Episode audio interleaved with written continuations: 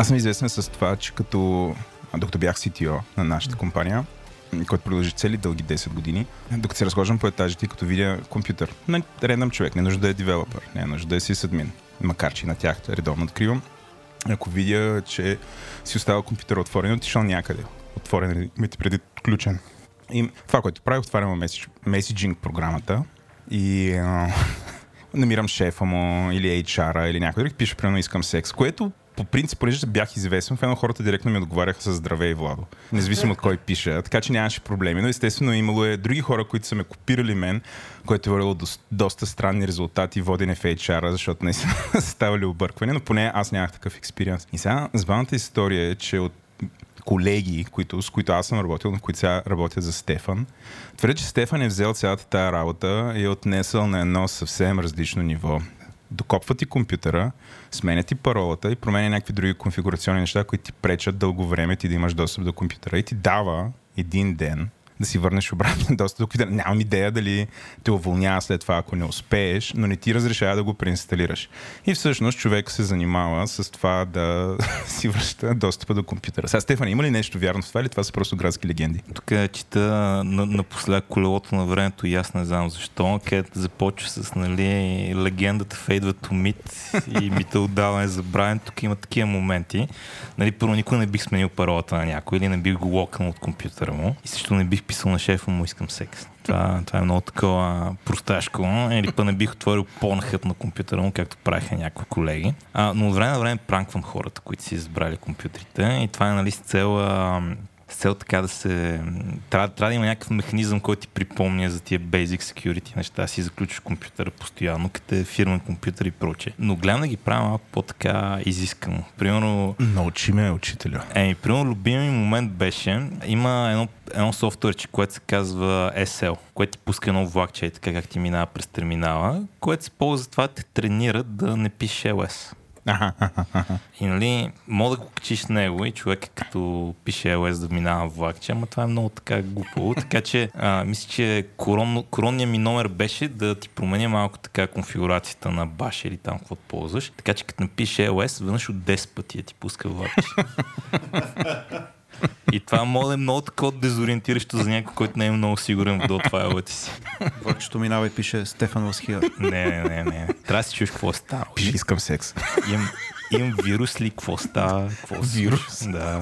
Тук някакъв вирус ли съм взел, който ми пуска, пуска SL? Спрямо твоето е някакво абсолютно ти, не знам, изгражда си с психиката на хората. При, моето е брутално, нали, показва, някой е бил тук. Мо, моят меседж е, сега това е Владо, който беше добронамерен, утре ще дойде някакъв, който не е добронамерен. Там ти е, имаш нали, отворен ти е терминала. Рутнал си за някакъв сървър, имаш достъп до кода, смисъл. Какво правиш, нали, замисли се, нали. Това ми е а, на мен е месечето. Докато ти някакво гаси, ти им създаваш някаква така перманентна несигурност. Сега, Стефан може да е бил тук, може и да не е бил тук. Не, е, става. Това security, сега като дойде хакер и ти хакне компютъра, няма да пише с големи букви. Нали няма така. И ще има още едно демо, че което там работи и не знаеш какво правиш и праща, праща информация на Китай. Поне, а, поне в Китай. Радо, при вас какво се случва, като някой си забрави компютъра да. отключен? Ами просто му казваме, а, бат се заключи с компютъра, моля те. скука. Скука, ама работи доста ефективно. Да, като, като дойде HR в една фирма, трябва да спрете да правите така наистина. Или го питаш човек какво забрави, той почва да, да се оглежда какво забрави, какво забрави компютъра. И хората се учат, се локват. Това го вкарваме в първоначалната тренировка. Заключване на компютър. Да, Точка едно е от индукшена на човека във фирмата. Значи, ние си говорихме по-рано, не помня с кой Божидар ли беше, че се занимавам с Linux тия дни и заключването на компютъра на Linux е някакво много сложно. Що? Що бе? Ами, защото ти трябва да пуснеш някаква програмка, която на практика краде всичкия, поне на Хикс. А, ще трябва да имаш графичен интерфейс, за да, да стане това. Да, ага. краде всички инпут по такъв начин, че да не мога да продължиш напред, освен ако не си взел парола. Обаче, ако намериш начин да крашнеш тази програма, се вършиш обратно към а, графичната система. И затова, примерно, X Screensaver е толкова грозен и не ползва някакви такива гътка библиотеки. Mm, да, да. Защото почне да ползва, има ли бък в тях, това е много хубав начин да, ага, ага. да наскочиш това. Което е, доколкото разбираме, някаква лимитация на Хикс. Мисля, че в а, альтернативата на Хикс Уейланд са го решили, ама не съм сигурен. Му ще да те питам, още ли е с Хикс? Хикс беше по моето време преди 20 години. И тогава беше, беше Latest, старо. latest uh, Ubuntu, което е там long term support е Swellent. Суелен. Ти, ти, Което има други проблеми. От сорта не, не можеш чернеш екрана, но това се, ще се решава. ти на Linux ли си? Да.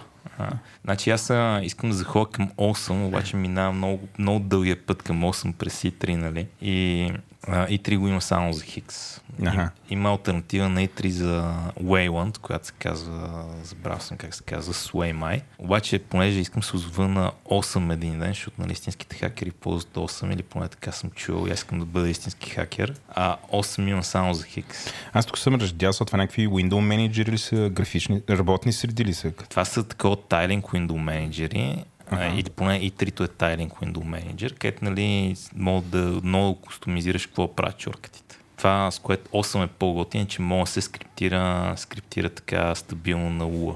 Окей. Съответно, тия неща, които може да си направиш с Vima или с Emacs, може да си направиш с а, графичната среда. Това е толкова Стефан. Смисъл бях сигурен, значи след, след този разговор, Да, който за слушах Vim. за Emacs и Vim. Нали, Vim. Стефан шортката, аз така ще му казвам. При, при нас а, едно момче веднага си пренаправи нещата на, на Луа след а, този епизод на подкаста. А, така, много добре. Така че има имало ефект. Ми трябва да се правят такива неща в Вал, защото това е едно да си автомонтьор и да не си работиш по собствената кола, извинявай. Да не лежиш под нея през уикенда. Това ли искаш да да, смисъл. Обаче аз се кефя. Чули какво е станало? Повлияли сме на един човек и той си е сменил нещата. Значи има смисъл да го правим. Много подкаст. яко, да. да. Яко. Не знам, Който стигна абсолютно независимо до подкаста епизода. Той сте ни си казал, е, Не е имало корпоративен натиск. така да го наречеме. добре, надявам се да било от полза, защото може просто сме му причинили изключително много болка. сега да кажа, и продуктивитето му спадна с 32%, ще ви го държа в сметката сега, като се тръгна от тук, момчета. Не, то, моят опит, тия неща също дигат продуктивити, защото много голяма част от причината аз да ги правя, е, че нали, кариерно съм решил се занимавам с малко по-такива, как да кажа, професионални, ама не толкова ексайтник неща. Нали, правя приложения. И а, като правиш някакво приложение, което не е такова disrupting голямо приложение, което ще промени света, каквито много малко приложения са, а, ми просто искаш да свършиш добра работа някъде и си така относително сангвинична натура като мене. Да- какво? Каква натура? Сангвинична. uh, Никой друг ли не е внимавал в часовете по психология от 9 клас? Е, тук Стефан с такъв а, те, термин дропна току-що. Разбираш, че. В смисъл, термин е фейк, но а. Значи, едно време са смятали, че хората са четири различни типа на базата на това, какви течности имат най-много в тялото. Сангвиници, холерици, флегматици и какво другото беше, не помня, забравих. Холерици. Темпераменти, да. Да, темпераменти, нали? Меланхолик. Меланхолик ли бяха? Да. Но в а, модерно време се ползват по друг начин тия термини и сангвиничните хора. Чул си меланхолик и холерик. Да. Сангвиник е такъв, който трудно си задържи интереса на едно място. Обича да сменя много ходите. Аха, аха. Да, понеже аз обичам така много да сменям и като имам работа, която е относително фокусирана в нали, просто тук занаячийство, от време на време, като задълбава в някакви такива неща или прямо задачки по програмиране в Cold Wars или в Advent в Code, това така ме надъхва, пише код, кефа се готино, уа, и после продуктивито ми е по-високо. Аз, Стефане, написах Сангвиник първи резултати в Розали. Аз съм сигурен, че освен тези сайтове, които спомена току-що, редовно ходиш в Розали.com. Какво е Розаликон, Вал?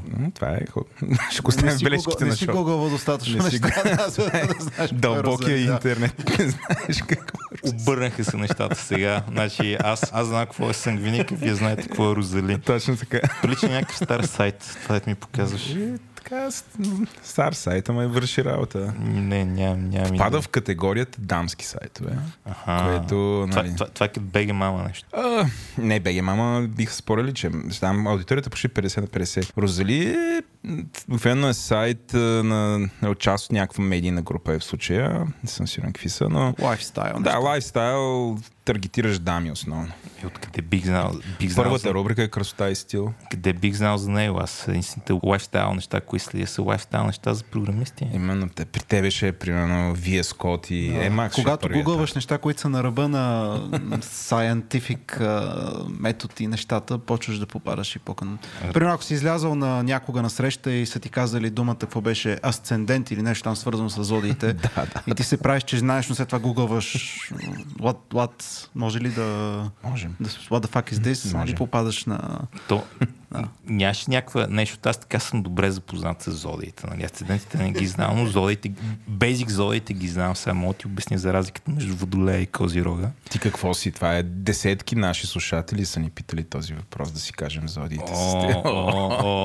Това не е е GDPR въпрос, ще ликне долу-горе в кой месец си роден. Чакай сега, не мога да измисля добра шега тук. Не мога да измисля добра шега тук. Какво, какво съм? Примерно скорпион съм. Наистина си скорпион. Ти си типичен скорпион. Ха, излъхте, не съм скорпион. Козирог съм. Еми, те козирозите така правят. А, добре, добре.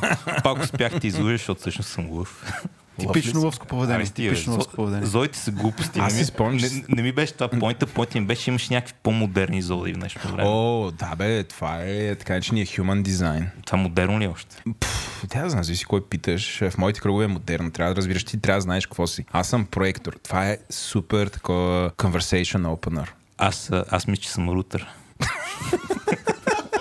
И за мен остава свича, явно. Обичаш да рутиш. Ай, стига, свичове. Да, значи, значи на първото ми интервю за Sysadmin ме питах каква е разликата между рутер и свич и тогава не знаех. Научих го години по-късно. Чай да дали аз знам. Значи, а, хъба беше много несигурен, защото като дойде сигнала, го пращаше по всички портове до всички, докато свича, можеше, това го, това го решаваш като проблем. Това беше в начало, сега сигурно имат и други... Човек, аз съм, аз съм софтуерист, това е някакъв хардуерен въпрос. Някакъв Какво ме занимаваш? Да. Да, нали, колко, колко програми са нужни смета една кружка? Извинявай. А, за, за, за, какво е да рече тук?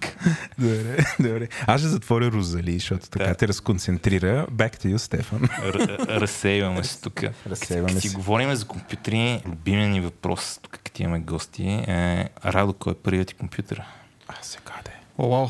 Значи още на времето в училище, не съм сигурен кой клас, баща ми взе компютър, беше от тауърите на столните, Pentium Слабо, Радо, 2, слабо. 3, там някъде. Нещо такова беше. Доста новичко. И се играеше Diablo 2. Това ми беше първият компютър. Дявол, две човек. Това е съвременна Грайндинг. игра. Ти на колко си малък? Аз съм 9-0. Ти човек, той е роден след комунизма. Вал, знам, че си мислиш, че звучиш така като някакъв мъдър и, Съм патриарха. и, и, и опита, а звучиш просто стар. Аз съм, естествено, в смисъл, аз съм много стар, сме 43 години.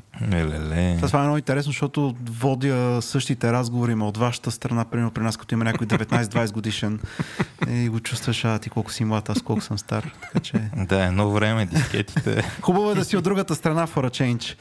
А собствен, първият собствен твой компютър, кой е? Това ли е? Този Tower или това, това не е било? Първият собствен мой компютър Да. беше в, в университета. Си потроших компютър, с който бях дошъл от Плевен в София и трябваше да си взема мой собствен компютър, който беше някакво делче, Dell XPS. От терето имаше кожен, като кожен салон а, над а, клавиатурата. Това е супер модерен компютър, XPS. Не За- XPS-а ми беше, абе, не от XPS-те сега, ами Да, от по-старите. аха, аха, окей. Имаше коженко там, това помня. Ко- Кожен какво? Котан. Там. Не знам, аз Google. Е, това дето е барчето между клавиатурата и де се затваря екрана, бяха по, по-такава, по-такава серия. Ой, Фенси, кожено. Котан. Това наистина ли е термин, бе, човек? Няма Но ми харесва ми Котан. Котан. Ще кажа Котана. И след това вече ThinkPad. Think- Ever since. Но, много добра. с- Тук, хората не виждат, но той като каза ThinkPad, аз само летни козирува. Докато в Е, смисъл така, ние, ние бачкахме с едни ThinkPad от uh, Quant Service. Ще кажете, ако не мога да спрат реклами.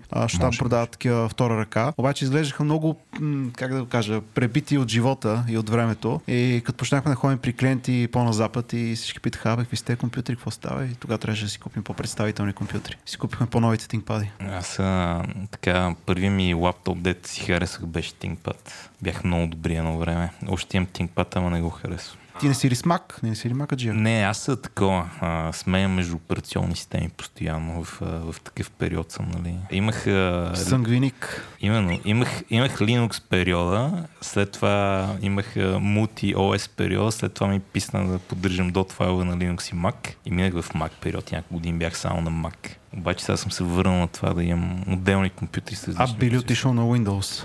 Имам и Windows. StarCraft? Отдавна не съм играл, между другото, а, но не, направил съм си адекватна работна среда с него с WSL и така нататък. И чуткам игри, не, няма си говорим за игри. Това е подкаст за програмиране. Три епизода по-късно. Три епизода по-късно, да. Но а, направил съм си такова относително адекватна Windows среда за работа и дори бих могъл да кажа, че хем беше по-лесно от Linux, хем беше по-хакерско от Linux. Защото за да решиш някои проблеми, правиш едни, едни Google сърчове, едни питания на въпроси по разни форуми, разбираш ли? А никъде друга няма информация за това. Но ти си го ползвал с uh, WSL Wizard, дето е... Да, с DLSL Linux, 2. Windows, да. Да, защото нали, това се опиташ да си пуснеш някакви модерни Unix работи в, в а, Windows средата с PowerShell е такова смисъл. Благодаря, няма нужда. Но как да е, и така надобрях малко в аутоходки и си направих някакви неща с аутоходки. Обаче после Windows 11 ми ги щупи и все още не съм ги доправил. Добре, а като ти кажа, че си линокщия, трябва да знаем и на кой редактор си. Все още в а, периодите, в които трябва да пиша код, ползвам Vim. Като тук трябва да спомена, че станах вимаджия благодарение на Стефан. Като бях студент нали, гледаш някакъв човек като Стефан, който успява да си продаде ентусиазма, колкото и да е странно. Че, това, това не звучи. Успява да си продаде ентусиазма на, на, на студентите а, и си казваш, окей, искам аз да го ползвам това, защото ми харесва ентусиазма от съответно от Стефан и се учиш на Vim и ставаш вимаджия. А, така, айде чукни тук. Трябва да сме повече вимаджи. Като последно време ползвам и Visual Studio Code с Чак, мъка- чукни тук. мъка, мъка и тъга. с мъка и тъга, но uh, it gets the job done. Но трябва да се каже, че аз не съм вече фултайм програмист. Аз гледам на вашия сайт си CEO. Да. Виж, а не можах да го позная. Ами, Виж каква е риза. Виж това. така, колко, колко така корпоративно. Еми за, за клиентите трябва представителни снимки. Ризи Така е, и такива неща. Няма как. Тук, тук имаш ли професионален фотограф, който караше позираш или? Имаме, да. Найс, найс. CTO-то ви гледам, той не е в така поза. Той е в анфас и се усмихва. Щастливо си ти. Това говори много за една компания. да. Той трябва да, да, да вдъхва доверие, респект, достолепие, така че мисля, че Иво успява всички тези неща да ги постигне с тази снимка. А, така, а не, а не Sales. Да. А, добре, иначе аз също съм голям фен на VS Code. Всички TypeScript си го пише на VS Code. Добре. Ти кога почна да програмираш? А, значи, примерно историята е следната. Моите родители двамата са лекари. И аз като дете на лекар трябваше да стана лекар. Нали. Общо взето избора беше избран, направен от отдавна и си учих активно предимно химия, те, първо трябваше да почвам биология. Обаче с а, едно момче от класа тогава решихме, че ще правим някакъв сайт да участваме на някаква олимпиада, защото понякога взимаш случайни решения. Бе, нямаше конкретна причина или мотивация. Почнахме да го правим това нещо. Моята задачка беше да правя флаш игри и правих някакви флаш игри. Cold Fusion. Flash, Cold Fusion, да. Flex и Cold Fusion. Ето го. Чакай, чакай, чакай, писал ли си Cold Писал Fusion? съм Cold Fusion, да. Дай ти стисна ръката. Тук. Но ходихме, стискат- ходихме с, ръцете да знаете, с, да, с, с PHP в крайна сметка ходихме. Не, Искаме да не е Cold Fusion, съм писал Cold Fusion, да. Да, аз съм много респектиран, защото това си говорихме предния път, как един от професионалните ми регрети е, че не мога да пиша в CV-то си Cold Fusion вече. Просто никога не съм писал достатъчно Cold Fusion, за да го знам. Но почнах реално професионално с Flash, след това с Flex и след това с PHP за бекенд и това ми беше... И по някое време реших, че не ми се занимава с медицина, понеже другото ме влечеше доста повече и благодарение на тази олимпиада изкарахме оценки и ни приеха в МА. Поредица от случайни събития. И, Деца вика. и от трънта на Глок. И, И, и първи курс, първо, първото занятие в МА, отиваш всички НПМГ, СМГ, СМГ, анализ, ти за първи път виждаш тези неща. Вика, окей, интересно, всички други са ги учили. Беше добро преживяване. ти, ти Вал не си учи в ФМИ, нали? Не. Значи в ФМИ има един такъв много голям дивайд между хората, които дошли от а, зубърските пре-ФМИ гимназии, не ПМГ и СМГ, които нали като знаят супер много математика и просто като си говори с тях е някакво много сдухващо тия тук аз нищо не знам. И останалите от нас, които не са идвали от такива училища. Нали? И аз и реално не сме идвали от тия училища. И като тиеш в ЕМИ с някакви хора знаят толкова много по математика, че ти си и аз какво правя тук. Понякога мога да е много такова сдухващо. Ако случайно сте някой от студентите в ЕМИ, които нали, не идват от СМГ и не ПМГ и се притеснявате, споко, it's fine. Да, обикновено шанс. се, обикновено се оформят групички. Сега, това, винаги има изключения, но ние си се заформихме групичка хора, които са дошли от някъде и просто си помагат. Което беше много яко. Докато при другите по-скоро имаше конкуренция. Кой е по-добър? Ние бяхме, всичките не ставаме, дайте поне да си помогнем. да минеме.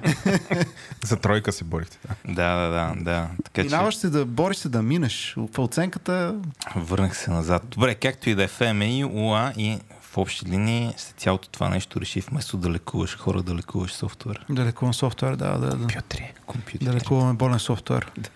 Или да Което- го създава. Което е, което е интересно. Ами, в момента по-скоро спрямо с клиентите, с които работим, идва някой при нас с написан софтуер и е малко стил а, Star Wars, нали, а, Obi-Wan, you need to help me, идват, връчват ни софтуера и можете ли да продължите да работите върху това нещо и то да продължи да работи. Ама ти ето ти станал, буквално станал като лекар. Те, Да. Хората идват щупени, отиват при лекаря и казват, например, здрав. И той там реже, кърти, тъпче с хапчета. Тоест ти станал, буквално си лекар пак. Само, че лекуваме софтуер, да. Лекуваш софтуер. Казваш им, това трябва да го пренапишем 6 месеца и ти казват, good joke, good joke. Това, при Влада имаше тригър. и се почва една дълга борба. Но да. Тук док, доктор Радо Радо. Добре, ми като си заговорихме за вършена на работа и за фиксване на софтуер, дори ходим към темата ни днес. Нека все пак те представим. Значи, сега аз тебе те познавам от ФМИ и най-вече покрай Нитлап, ако не се лъжа. Точно така да. Миши там се запознахме. Още когато беше в Лозенец. Още когато беше в Лозенец на последния етаж на една сграда, а, той пак се премести в последните години, не съм ходил да вия новия. Добри времена бяха, но разкажи за себе си. И какво е NitLab? Аз не знам. Initlab, а, може и Initlab, първия, sorry. първия Hackerspace Coworking. Знам а, това, знам какво да. е. Да. Но разкажи го за нашата аудитория. Беше на времето много, нещо много готино и различно, защото в а, университета имаше едно комьюнити, обаче ако искаш да се запознаеш с други хора извън прекия ти кръг, и това беше мястото. И то беше, отиваш там, нищо не си плащаш, сядаш и работиш. На последния етаж на една сграда в Лозанец, забравих улицата как се казваше, също улица, където беше стария Бетхаус, Крум Попов или нещо такова. И там имаше всякакви хора от а, всякакви части на, на IT-то и се запознаваш с тях и беше много интересно. Аз бях като студент, който отива и просто Имаше гледа... нещо вярно, но маниак се беше направен като много фенси звънец, за да влизаш. Имаше нещо. А, звъниш на, да, да, да, звъниш на телефон и Да. телефона пуска сам а, по домофона да се отвори вратата. Окей, виж, такива някакви неща ми изплуват. Да, помня го това. Един, един от дните нещо се беше бъгнал и звънец по цял ден беше отворен. О, но имаше проблеми с а, съседите, защото не се кефиха да има, знаеш телефона, влизаш в, в входа. да има толкова много хакери в сградата.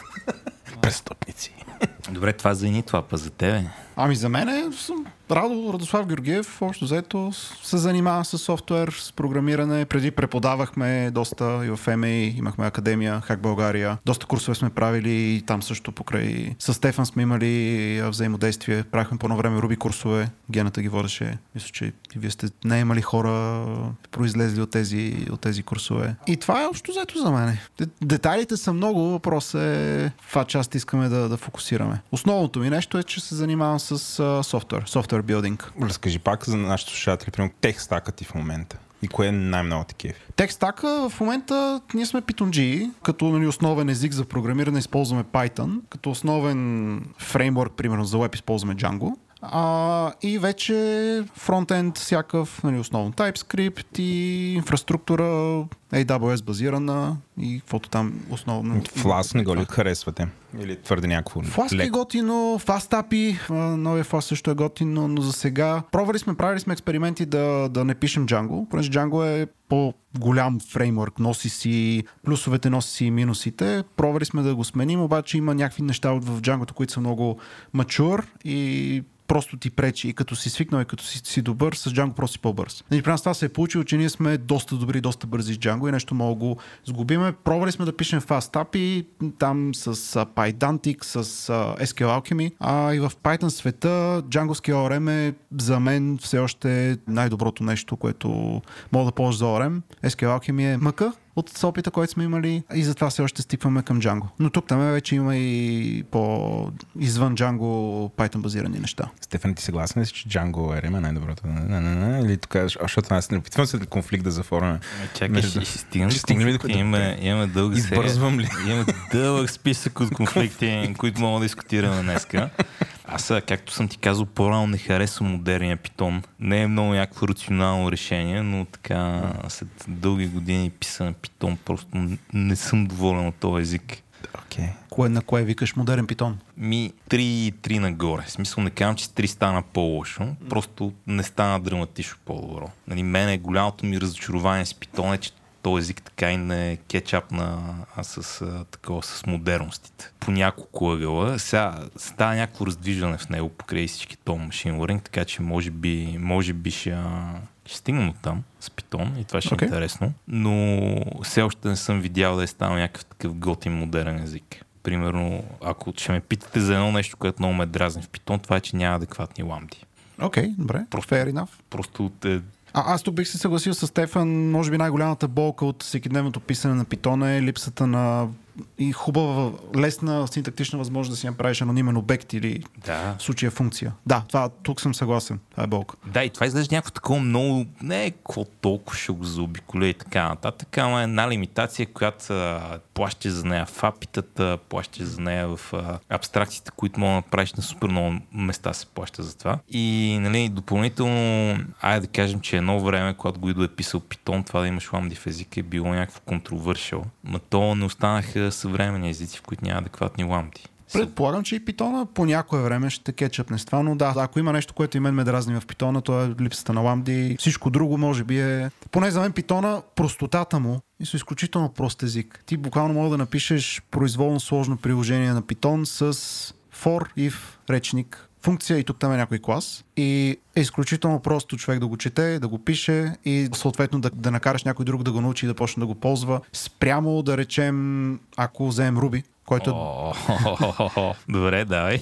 Който изглежда по-елегантно от Python с всичките конструкции, които има, но има и съответния learning curve, за да стигнеш до някакво ниво, в което да се чувстваш а, адекватно. С Python това ниво е две седмици. Ако говорим, ако човек може да програмира, две седмици му трябва да влезе в production Python код, защото кода навсякъде е еднакъв и абстракциите, които се използват, също са малко или много две или три и ги виждаш навсякъде. Няма, няма не ти позволява да направиш нещо твърде странно и твърде магическо.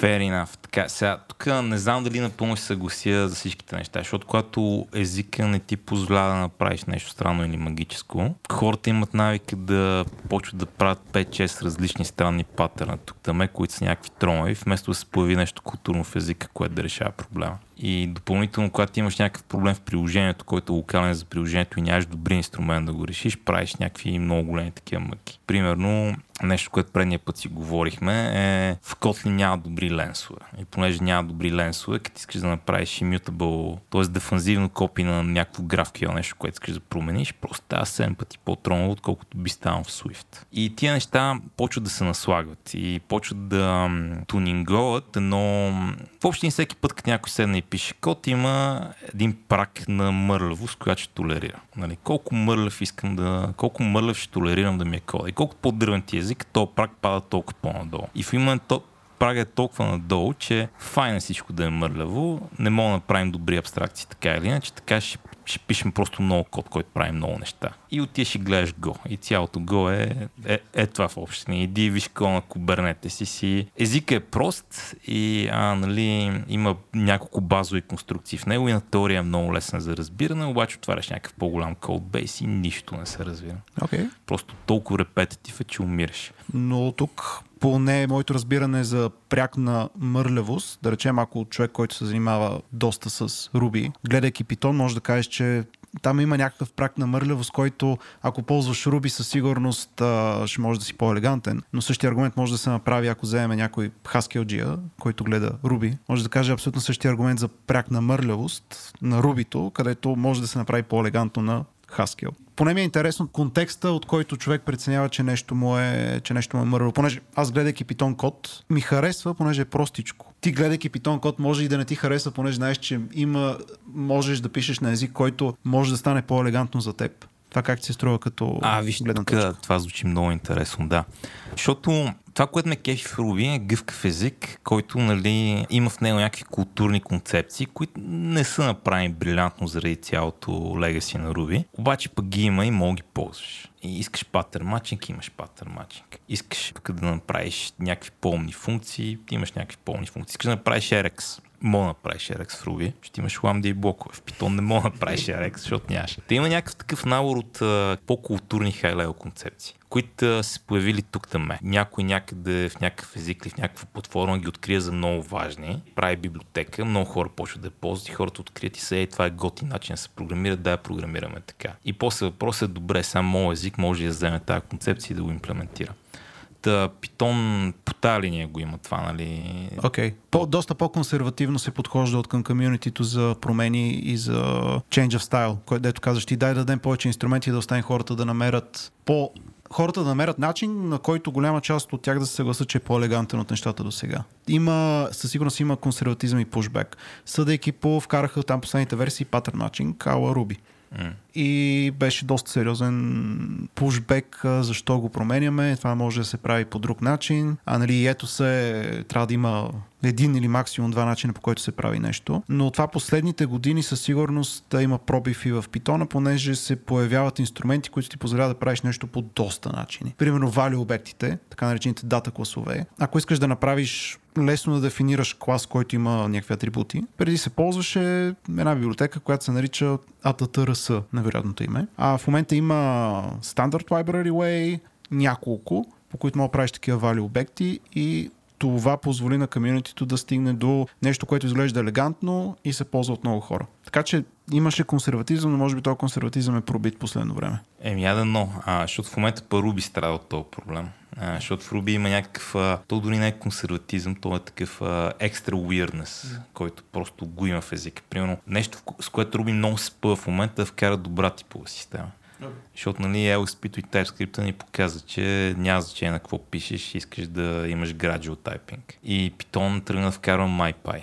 И не съм следял MyPy отблизо, ама чувам добри неща. Почнаха да взимат неща от TypeScript, което е big win. Да, Ruby има едно сурбе, което правят го Shopify, малко е троново, има там пужов език, се вкарат някакви неща, движи се странно цялото това нещо. Така че за мен това е така големия философски въпрос около Ruby в интерес на истината. Дали ще успее да придобие хубави LSP тулинги скоро, а не след 10 години, ако въобще някога. И да, в смисъл, със сигурност мога да се гласи с те, че Python има голям потенциал да стане някакъв интересен език, ама трябва да има ламди в него, просто не мога.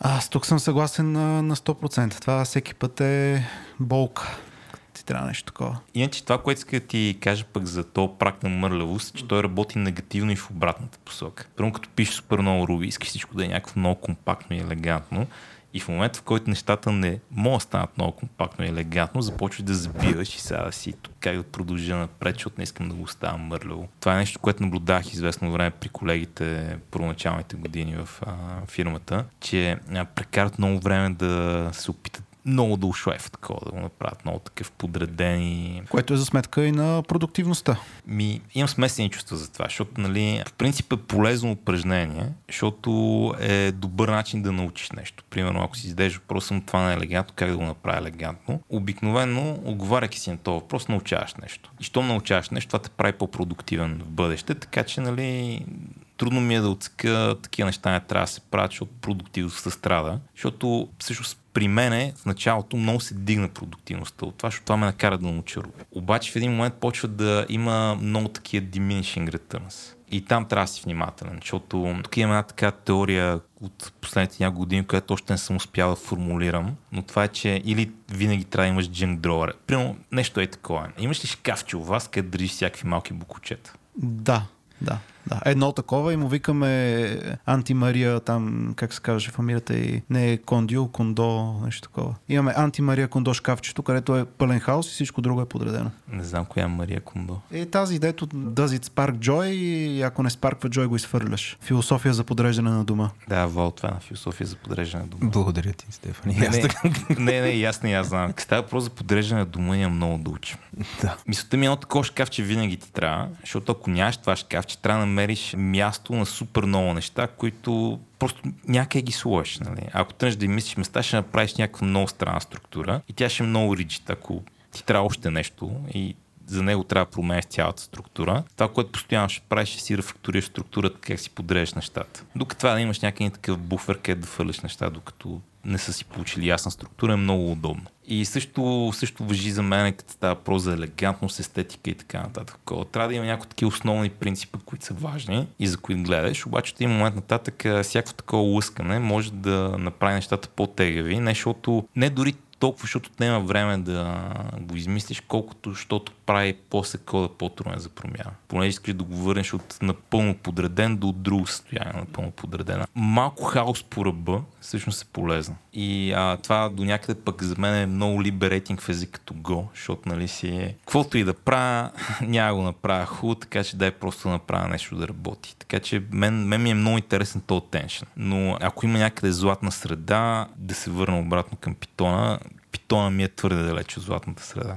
Okay. Но пък това нали, идва от моя ъгъл, където аз съм готов да прекарам много време, да науча някакви по-сложни неща, които ще ползвам от време на време. А, някои хора са не, аз тук искам да знам по-малко неща и предпочитам за тия ситуации да имам нещо по-сложно, което в някакви ситуации също е файн. Аз искам да ви питам две неща. Първото, Стефан, за Python Lambda. Аз виждам, че има Python Lambda.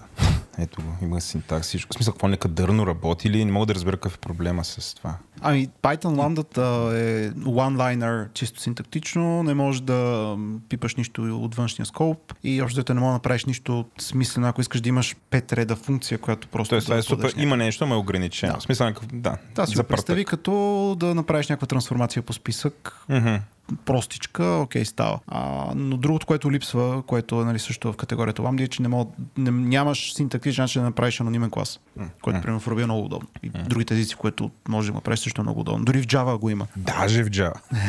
Там според има всичко. Даже в Java, не, далеч няма всичко и наистина даже в Java го има. Има Lambda и наистина, но са много лимитирани. Uh-huh. И примерно някои такива употреби за ползване на анонимни функции, да изразиш нещо по-експресивно, просто не могат да станат, защото ламбите са лимитирани до един израз. А това нарочно ли е според вас или просто не му се отдава значение или е, да я знам, може би е част от философията? Не, това, това е дебилизъм според мен, защото като Гуидо се произнасяше по тази тема преди някакви години, беше казал, аз всеки път като видя а, ламда и редюс и така нататък, ми трябва ли с хартия да разбера какво прави кода. А има и според мен чисто синтактични ограничения по начина по който спиш Python. Защото за да направиш мултилайн ламда, трябва да вкараш някакъв витала блок синтаксис. Да, е, да. да. Това, това е проблем, който се решава. Философския проблем е по-трудно да се реши, който каза Стефан. Да, значи имаше много така задръстеност от а, автора на езика в началото. За някакви такива неща беше от това много сложно. Аз съм просто си програмист. Малко като Владко Мордаров, Владо. Що има пълен член в български язик, ми да разграничаваме грамотните от неграмотните. Да, факт. Моята,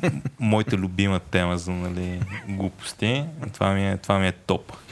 Та, това ме дразни в Python и ако да. някой ден се промени, надявам се, че стане, защото тия неща с всичко това избухване покрай машин learning, трябва да си изразни инструменти в езика. Някой ден мога да видим малко по-такъв гледаш в бъдещето питон, но поне до момента, както казах, от три сам, когато очаквах повече, не е баш където го искам да бъде. И другото, което е за ATTRS, което не виждам какво значи като съкръщение, ама... Атрибют. Окей, okay, гениално. Изглежда супер просто. Ама мен ми е много трудно да го сравня, защото виж примера първия. Basic, те пише с теб. аз има Basic пример като за Цялата идея на, на тази изглежда библиотека... супер просто. Ето, при нас слушам ви, нали, разбрах, че ти му се кефиш, отворих, нали, гледам и изглежда просто. Тоест, това е пример, че ето, де, нали, те ти каза някакви хора, дето нали, с много малък експириенс, но всъщност могат физика да се ориентират бързо. А, нали, това е живото тогава. Ориентирах се, разбрах basic примера. Без, нали, да, имам zero, нали, тук идея къде попадам. А, нали, което доказвам. Не ми е много трудно това да го сравня, примерно, да, да знам как същото нещо, примерно, се прави в Rails. с, сигурно в Java ще е много повече синтаксис и в PHP най-вероятно. Но тук е минималистично, той буквално са няколко характера. То откъде дойде, примерно в Питона, този пуш дойде от факта, че хората почнаха да типизират, нали, използват MyPy, което е gradual typing. И когато почнеш да типизираш и вече изведнъж искаш да може да върнеш а, не речник, ами обект с три атрибута. И за да опишеш обект с три атрибута, не искаш да пишеш, да речем мала Java, макар че за Java не съм сигурен, може и да има вече по-хубав начин клас, конструктор, а, и така нататък, защото е много писане. Искаш просто да кажеш това е клас с тези три атрибута, That's. И този тип библиотеки, а и вече го има и като стандартна, стандартна библиотека в Python, а, са много силни, понеже е простичко. Просто това ми е value обекта и аз ще го върна като резултат от съответно от функцията. Да така. Което, което ако, ако примерно бяха взели идеята от TypeScript да мога да върнеш а, речник с три атрибута и нали, само това да ти е типа, ще да е супер, но тъй като го няма, трябва да си описваш доста повече класове. Тоест с идването на типовете в Python почна да има нужда от много повече класове, за да си опишеш типовете. А така, и е това ми е поинта за въпросния прак. Значи първо, между другото има такива дейта. Прага за мърдливост се върнахме. Или някакъв друг прак е. Прага, прага на езика колко е гъвкав и колко Окей, не е гъвкав. добре. Защото дълго време такива дейта класове, които нали, моделират някакви данни с 3-4 атрибута, почти никъде няма. Примерно в език като Haskell има рекърди, които на практика с това и ти вършат работа. В език като Java си пишеш клас, конструктор, пропъртито, пропъртита, идеето ти има... Генерираш ги, генерираш, ги. генерираш getters и setters и прочее. И в някакъв момент някой език решава, ще вкарам тук, въпреки че не ми трябва някой може да си напише нали, клас за това, аз ще вкарам примитив, който прави живота по-прост. И другите ползват го малко и сега колко яко. И почва се появява. Имаш го в Rust, имаш го в Kotlin, имаш го в uh, C-Sharp, в Java. Нали? Може да се появи в Python, появява се в Python. Мисля, че и в Ruby ще се появи нещо такова вградено. То вече има едно, ама той има други проблеми. Има инстрък, който почти е това, ама и още неща, които не искат да бъдем и ще вкараха нещо ново. И това е някаква така идея, която преди 10 години всички са били «Е, за какво ми е това. И сега е супер популярна идея, която бам, отива в език. И за мен е важен въпрос е добре езика. Има ли така достатъчно флексибилити в него да мога да абсорбира такива идеи, които в бъдеще ще дойдат? Това е нещо, което аз търся в един език. Затова, примерно, не харесвам много Go и харесвам много Rust. И затова харесвам много Ruby и не непременно харесвам много Python. Нали? Защото Окей. Специално тази идея има как да я абсорбира и като се върнем на нещо, за което ще ти трябват ламди, има ли как да се абсорбират, ми зависи дали ще стане с контекст менеджер или зависи дали ще стане с One Expression ламди. Та, това ми е поинта за езици. Но мисля, че прекараха много време на това. Нека ходим нататък, защото като си говорихме с тебе за какво си говорим, мета разговора, бистрихме малко, дай си говорим тук за как се прави веб, как се деплойва веб, тук е и AWS Lambda. Тук Вало, половината гости, с които сме говорили, се иска да говорим за Amazon ламдите. Това са други ламди, не са тези ламди. Успокоих се. И аз съм се не, не, не, ама айде, срал ще си поговорим и за това. И си говорихме, ти би ли ползвал React, би ли ползвал Rails, би ли ползвал Django, кога би предпочел това, кога би предпочел това. И така, като се заговорихме малко, видяхме, че има различни мнения в тия лагери. И така, днес ще е на тема а, войната за душата на модерното веб програмиране. Бам! нали? Oh, yeah. И си пофилософстваме малко за кой е най-най-правилният начин да се правят нещата. Обявихме темата, стигнахме темата на буквално 42-та минута, така че супер. Е, някаква част от това ще изрежем. 3%. 3%, колко толкова. Да, нали си говорихме, гледаме да няма теми, а да има разговори. Така е, така е, така е, така е. Да, почнем от тук. Нещо, което, така, по което аз прекарам много време да мисля последните години. И тук ще го рамкирам малко в а, моите те- технологии първо. Дали искам да правя нещата на Rails с а, Turbo, което хората, които не знаят е такъв банален начин да вкараш малко интерактивност без да пишеш много JavaScript. Или искам да избухна и да направя React приложение, което е single page, говори си с някакво GraphQL API, или ако не е React, там е Vue и прочие, но приложение, което е клиент-сервер модел, без значение дали ще ползва GraphQL или не, макар че това би... Абе, single page app с клиенти, сервери и прочие, върсъс а, нещо такова по-традиционно. И така, на този въпрос ти как би отговорил? Ти кое би предпочел? Като, като водихме мета разговора, се замислих и аз, понеже често ни се случва в, в работата, понеже работим с различни клиенти и се взимат различни решения, а често се случва да мислиме, искаме ли да направим нещо, което е, както ти викаш, Rails, в нашия случай Django, и да сложиш отпреде ала турбоподобните варианти за, нали, за съответно за Django, или искаш API и отпре- отпреде да имаш а, някаква форма на single page application. И нали, да го държим малко по-инклюзив, ако прямо става про за PHP, нали, говорим си Laravel. Laravel, да, Laravel, абсолютно. който си рендира, който си рендира да. HTML, или пък Laravel, който е API и отпред Vue. първо тръгна в посока, ами това много зависи какви програмисти имаш. И се замислих, добре, аз ако имам екип от в момента 5 човека и трябва да избутам нещо за в рамките на 6 месеца и тези 5 човека са, всичките са по-бекендаджи, по-Python, по-Django и не се кефат на JavaScript по някаква причина. Обикновено се кефат на JavaScript, защото за тях истинското програмиране, така да се каже, в бекенда и всичко друго е по-скоро някаква добавка, която, с която трябва да се занимават, но не искат да й, да й отделят нужното внимание. Тогава ги буташ в посока Rails Turbo. Мисля, че Hotwire или както там се, се води целият се води стак.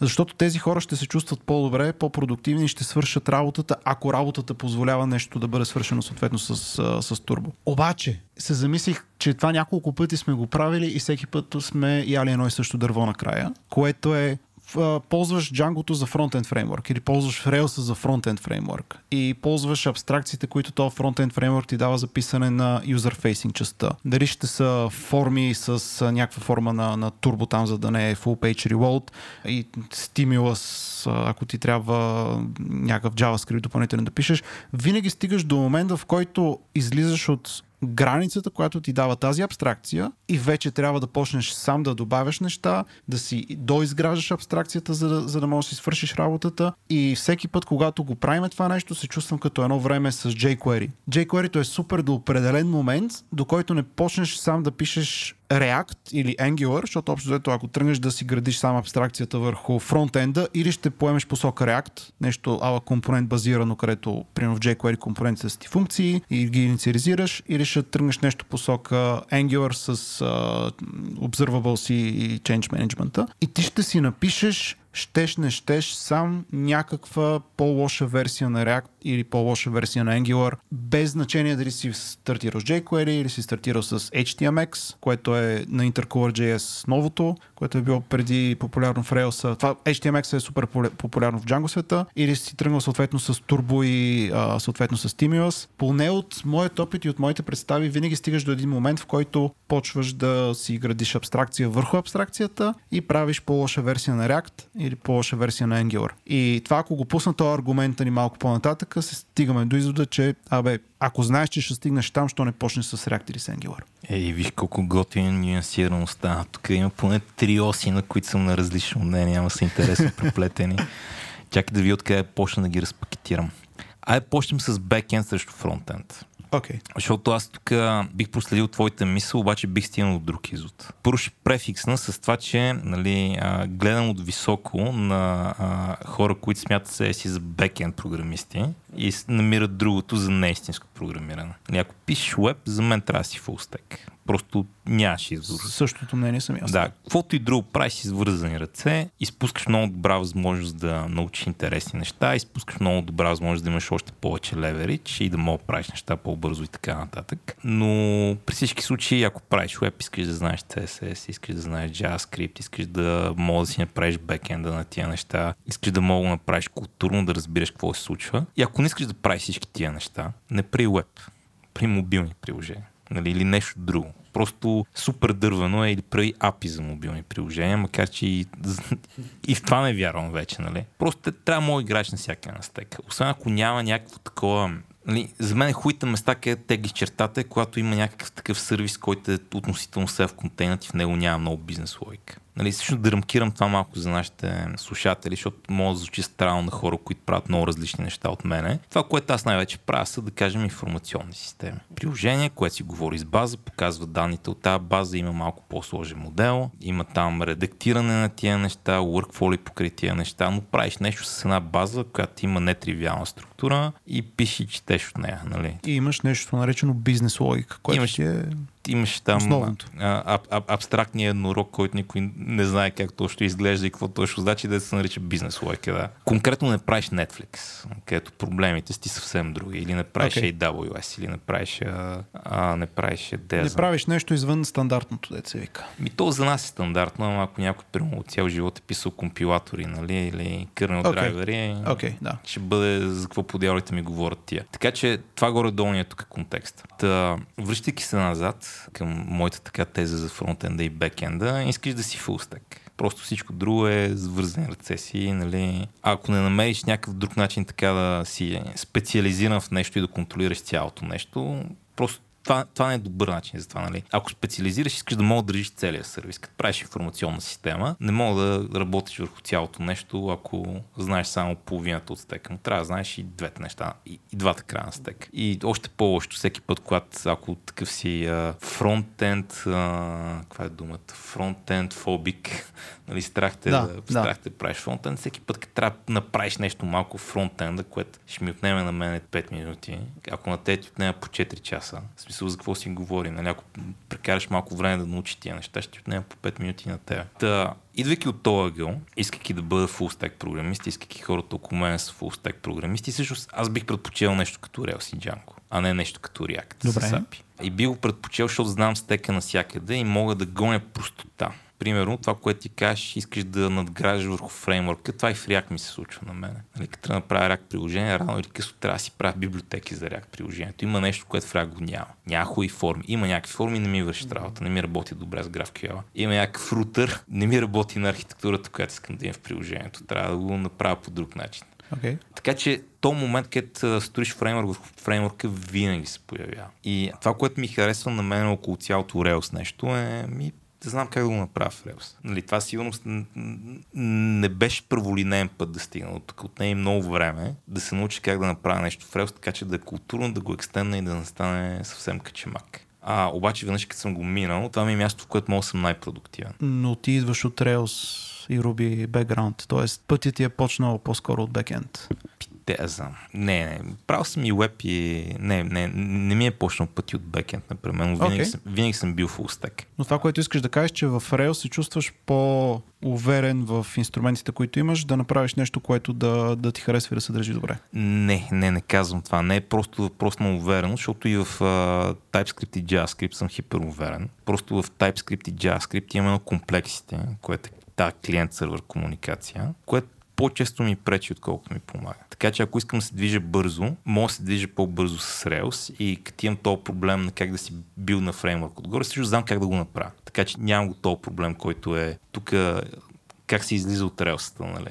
Открил съм как се излиза от релсата, така че съм драматично по-продуктивен в това. И това не е нали, липса на умение в другия стек имам аналогични умения в другия стек. Да, не се боря с Webpack всеки ден и понякога трябва да реша проблема с Webpack от нея повече време, отколкото трябва. Но игнорирайки тия неща, пак има повече, пак ми отнема много повече време да направя нещо малко, когато приложението ми е клиент-сервер модел, отколкото когато всичко е на едно място ако ме разбираш. Така че за мен е дефолт choice винаги, поне за момента е Rails, а не single page app. Rails с а, турбо. Тук влизаме в много интересна тема, защото Hotwire е почти какво трябва да бъде, ама е малко дървено. Така че да, Rails с турбо, обаче турбо си има много недостатъци в момента. Окей, okay, добре. Аз тук като цяло съм а, съгласен и този аргумент, който ти тук ще го изложи и за мен се, се опростява до човек ще е по-продуктивен с инструментите, с които се чувства по-добър. Дори да казваш, че имаш еквивалентни умения в TypeScript и,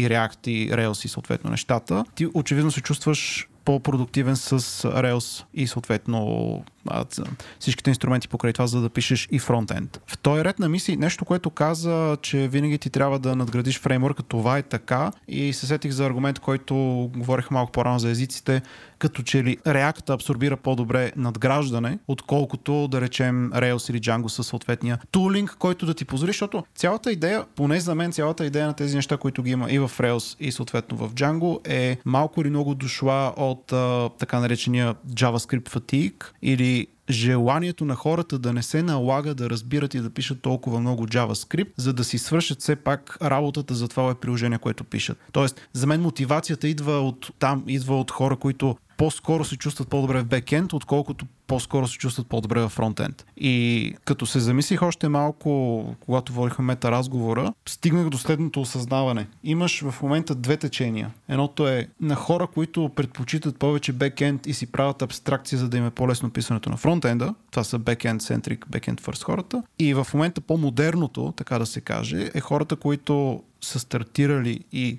пишат фронтенд first, обаче им трябва някакъв бекенд и искат да се изградат инструментите за абстракция за бекенда. Някакси от едната страна се пушва, имаш Rails и Django, имаш много хубава и стабилна основа, в която мога да пишеш информационни системи а, с а, релации, с бизнес логика, whatever this is. Имаше от другата страна хора, които мислят в приложение, искат да започнат с UI, искат да напишат да, да итерират много по-бързо, защото върху iOS се итерира по-бързо, но въпреки това им трябва бекенд, но не искат да се занимават с а, всичкото, което, е, което идва като сложност от бекенда. И, и това ми беше финалното осъзнаване, се вика, че има в едно и също нещо, просто от различни посоки погледнато. А, това също много ми харесва, защото има, има тук такъв момент и при мен. Защото една от причините да предпочитам да почвам неща на Rails, че мога да итерирам по-бързо с него. А, мога по-бързо, в смисъл това, първо си направя бекенда, после си направя UI, нали ми е грешно, защото първо правиш по-малко рисковото. Всъщност много тлаш фидбек. Нали, искаш да направиш UI максимално бързо, да виждаш дали работи, да знаеш как да го промениш. Като го промениш, разбереш как трябва да си промениш модела и така ще те реши известно време. Така че, нали, мен основната ми ценност е максимално бързо стигна до UI, кой да работи, така че да мога да го итерирам, да го променя пет пъти, по пъти да науча неща, които искам да знам за как трябва да ми бъде модела, да мога да си направя този рефакторинг и в един момент да знам какво всъщност съм искал да постигна. Така че тук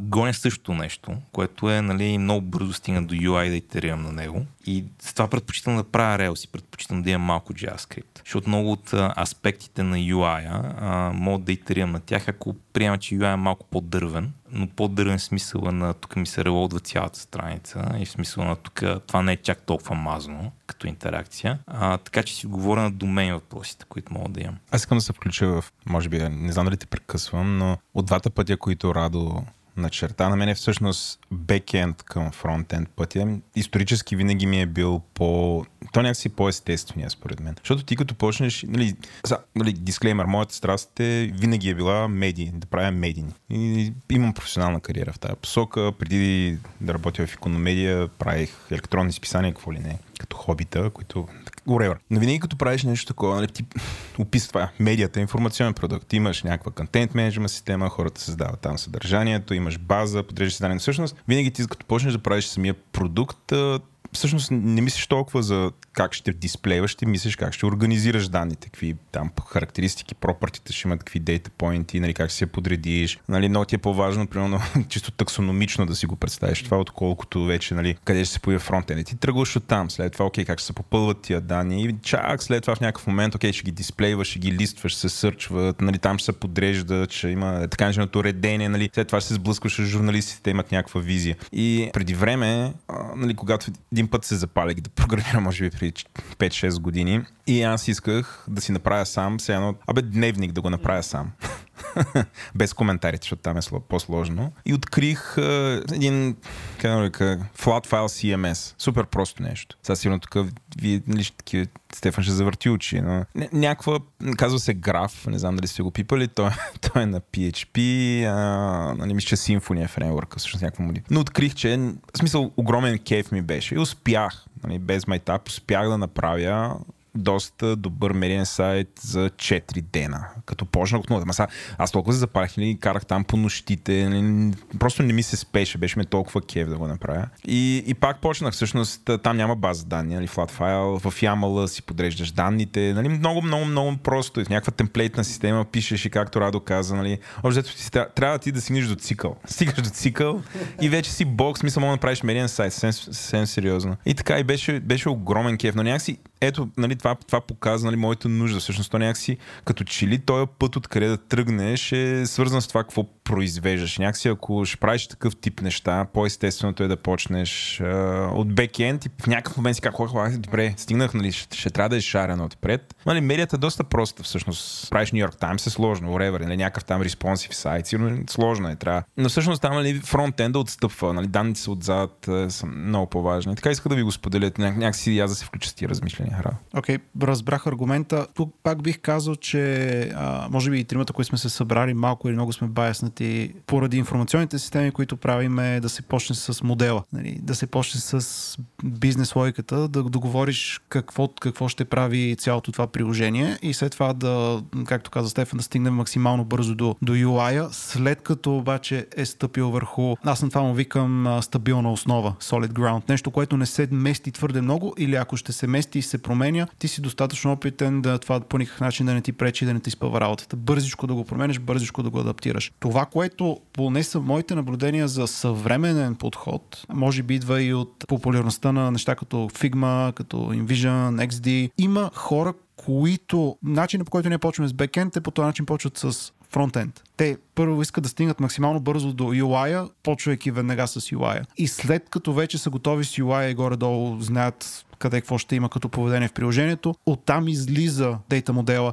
И тук е много силно, ако човек е, борави добре с, и с backend и с TypeScript, защото тогава можеш да дефинираш модела на фронтенда като TypeScript и от него вече да го бутнеш нагоре съответно към бекенда. И това също, ако ще подхождаш по този начин, тогава библиотека като React, защото не е точно фреймворк, то е UI, UI layer и върху него слагаш а, вече допълнителни неща спрямо нуждите ти. Просто инструментариума, комьюнитито и допълнителните библиотеки са изключително мощни, за да стигнеш до UI, който искаш и след това да отидеш към бекенда. Аз също бях много скептичен, като цяло бях малко old man yelling at clouds а, последните години, защото трябва да се почне с модел, трябва да се почне с бекенд, но го виждам, че работи за специфичен тип приложения, които може би няма да се квалифицират точно информационна система, но в момента даже работим с нов клиент и почнахме първо с фронтенда. Пише се бекенд, но фронтенда се пише и ние итерираме по фронтендите, дори не са,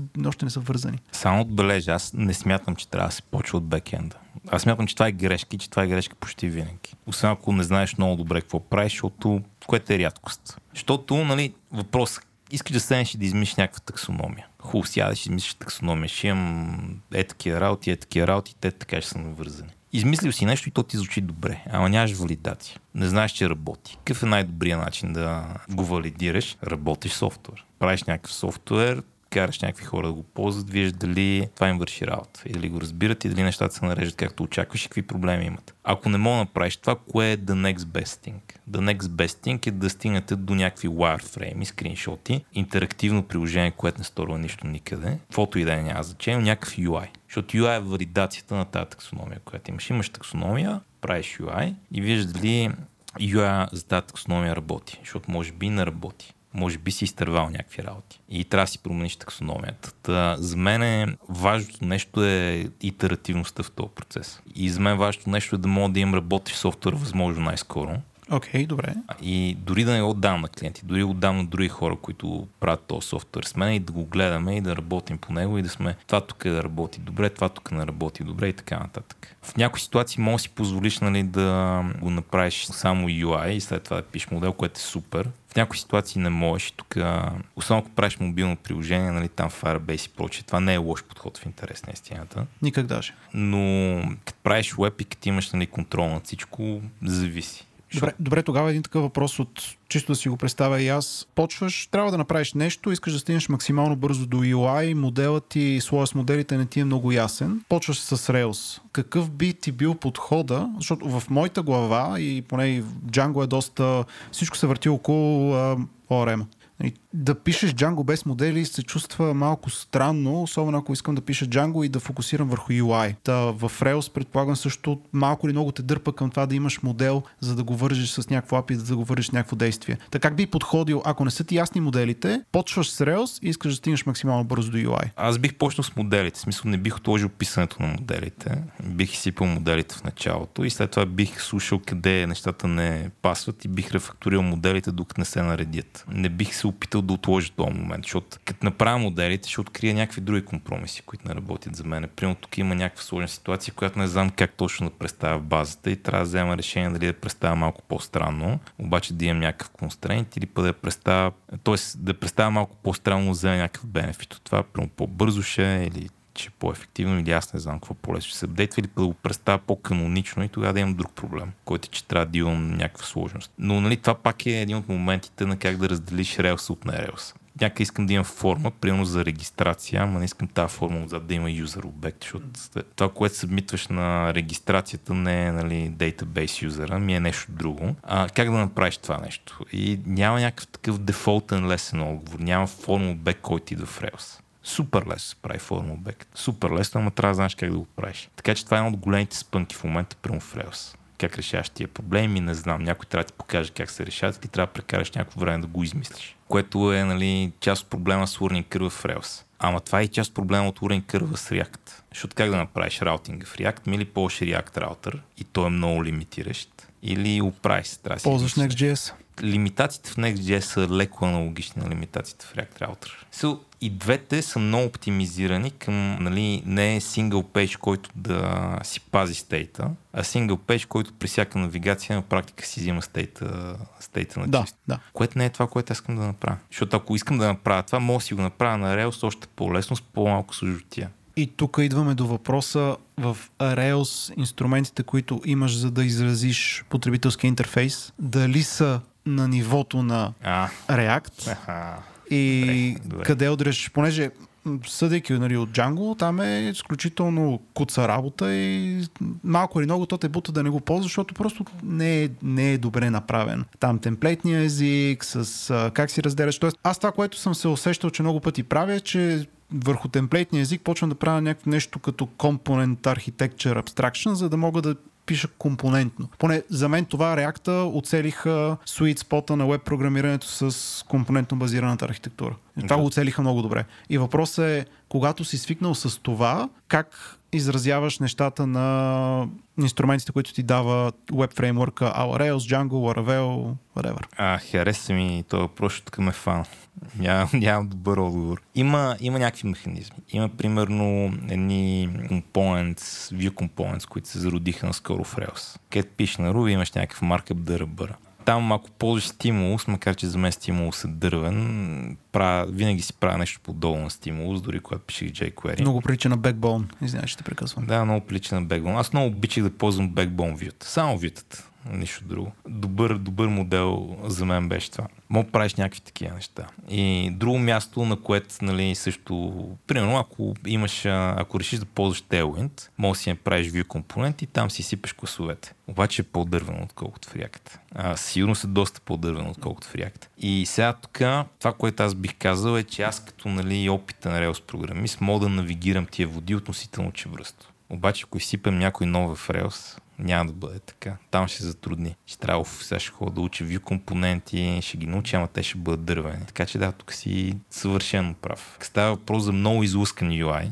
и така много подредени неща. Rails няма ти да даде нещо out of the box и няма ти е тривиално си го измислиш сам. Много по-лесно ще направиш това в React. Но Става интересно как ще ползваш React, пък да те върна на тази другата тема. Искаш да имаш single page app, който е относително stateful, така че да минимизира разговора с бекенда, или искаш да имаш single page app, който на практика е традиционен ап, който при всеки клик някъде си взима цялата информация наведнъж. Ох, Нали? тук ще направя малко обратния аргумент, понеже нали, първият аргумент е предпочитам да не, да не стоя в а, фреймворка ми да ползвам React. Обаче ако ще ползвам React или в случая Next, предпочитам, ако не ми се налага много сериозно да пазя стейт в приложението, да не пазя стейт в приложението. Всеки клик да си е пейдж, който си взима данните за тази страница и вече си чертая надолу а, нещата както трябва. И за малки, малкото елементи, в които ми трябва state, поръсвам с whatever state management framework. Използвам Redux като нещо, което най-вероятно ще резонира и най-много хора го знаят, но има достатъчно а, избор. Който аргумент, за съжаление, ако ще пишеш мобилно, примерно React Native или а, Ionic, много издиша, понеже там нямаш тази концепция за page. Всичко трябва да е, да е stateful, всичко трябва да е в някакъв голям стор. И честно казвам, аз тук още нямам изградено мнение, понеже съм виждал хубави и лоши неща от, от двете страни. Примерно виждал съм stateful приложение, което няма нужда да е stateful приложение и то state единствено и само генерира бъгове и ще е много по-лесно, ако е simple single page, който на зареждане си взима данните and that's it. И съм виждал и обратното. Добре, това тук, тук ми е много любимо, защото аз stateless single page просто не го купувам. В смисъл звучи ми като лош трейдов. А, губя едното хубаво нещо на single page, което е то statefulness и получавам вече два отделни езика за да рендирам HTML. Рендирам веднъж HTML, т.е. имам тук един домейн модел, който се превежда по някакъв начин до JSON и до начин да викам, да, си, да, да взимам JSON от някъде, бил той с GraphQL заявки или с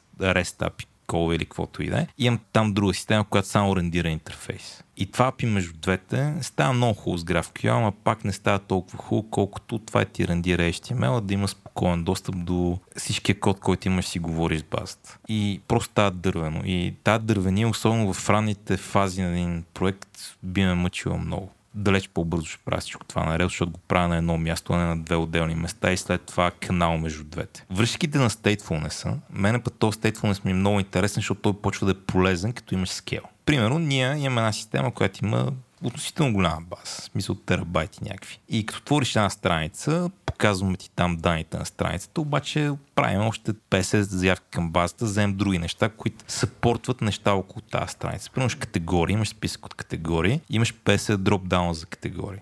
Този списък трябва да е популиран. В момента, в който навигираш на друга страница, нали, ако това беше чисто Rails нещо, трябва пак да направя заявката до базата, пак да взема списъка и пак да го сложа в HTML, така че да имаш този дропдаун с категория. Когато правя single page обаче, мога да го заредя само при първото зареждане. Веднъж. И после като имаш навигации наляво, надясно, нагоре, надолу, мога да взимам много по-малко стейт, а не целият стейт, който ми трябва. Окей, okay, окей. Okay. Сега... Аз на това не му викам stateful, благодаря, че го изясни.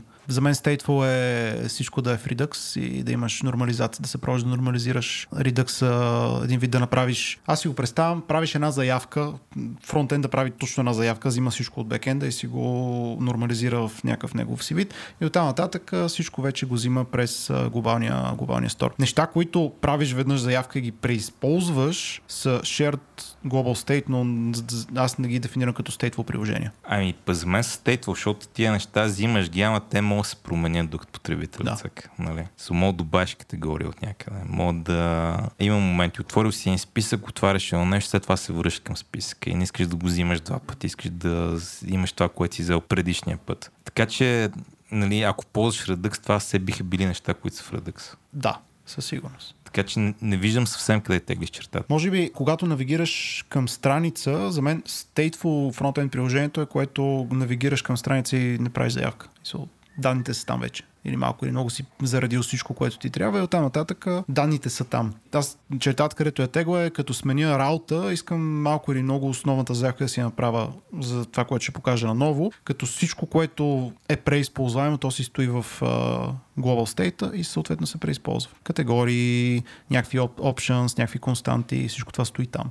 Обаче, ако едната ми страница е дашборд и искам да drill down в uh, някаква метрика и цъкна на метриката и сменя раута, искам да направя нова заявка вече конкретно за тази страница, да, да и покажа нещата, които са нови за нея. Ако тази страница използва неща, които вече ги имам, аз си ги взимам от стейта. Е, да, но това е стейтвал вече. Ако имаш момент на... В смисъл, имаш списък от потребители. По-скоро отваряш... съм съгласен с твоята дефиниция, да.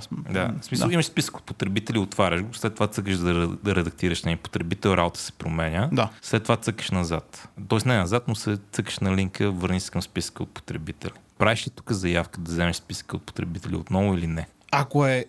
Хм, добър въпрос. Ако направя навигация назад към, променя работа към а, старата страница и старата страница има специфични данни само за нея, предпочитам да ги взема наново. Да, и, и, и, да, и да разчитам вече на кеш по-нагоре. Ако се върна старата страница, старата страница има 5 дропдауна, които са uh, share, share дропдауни компоненти, които се използва много места и вече съм им взел информацията, не, няма, да, няма да взима нова информацията. Тоест аз правя разлика между страница, която има данни, които са само за нея и, и данни, които се преизползват навсякъде. Като юзера, като някакви константи, като категории. Да, но затова те фанах към, към, към този пример списък с потребителите, защото аз искам като творя потребителите да направя заявка, като отида и редактирам един потребител да направя заявка, обаче като се върна на списъка, да не правя заявка. Окей, okay, да си го апдейтнеш вътре в да, стейта. И да имам едита, който имам. Защото това ми позволява спестявам много заявки, ти имам скел и тия неща рано или късно нали, почват, да, почват да помагат. Okay. И, и сега поинта ми е, като ползваш Next.js или React Router, това си направиш раутовете, така че запазиш стейта между навигациите.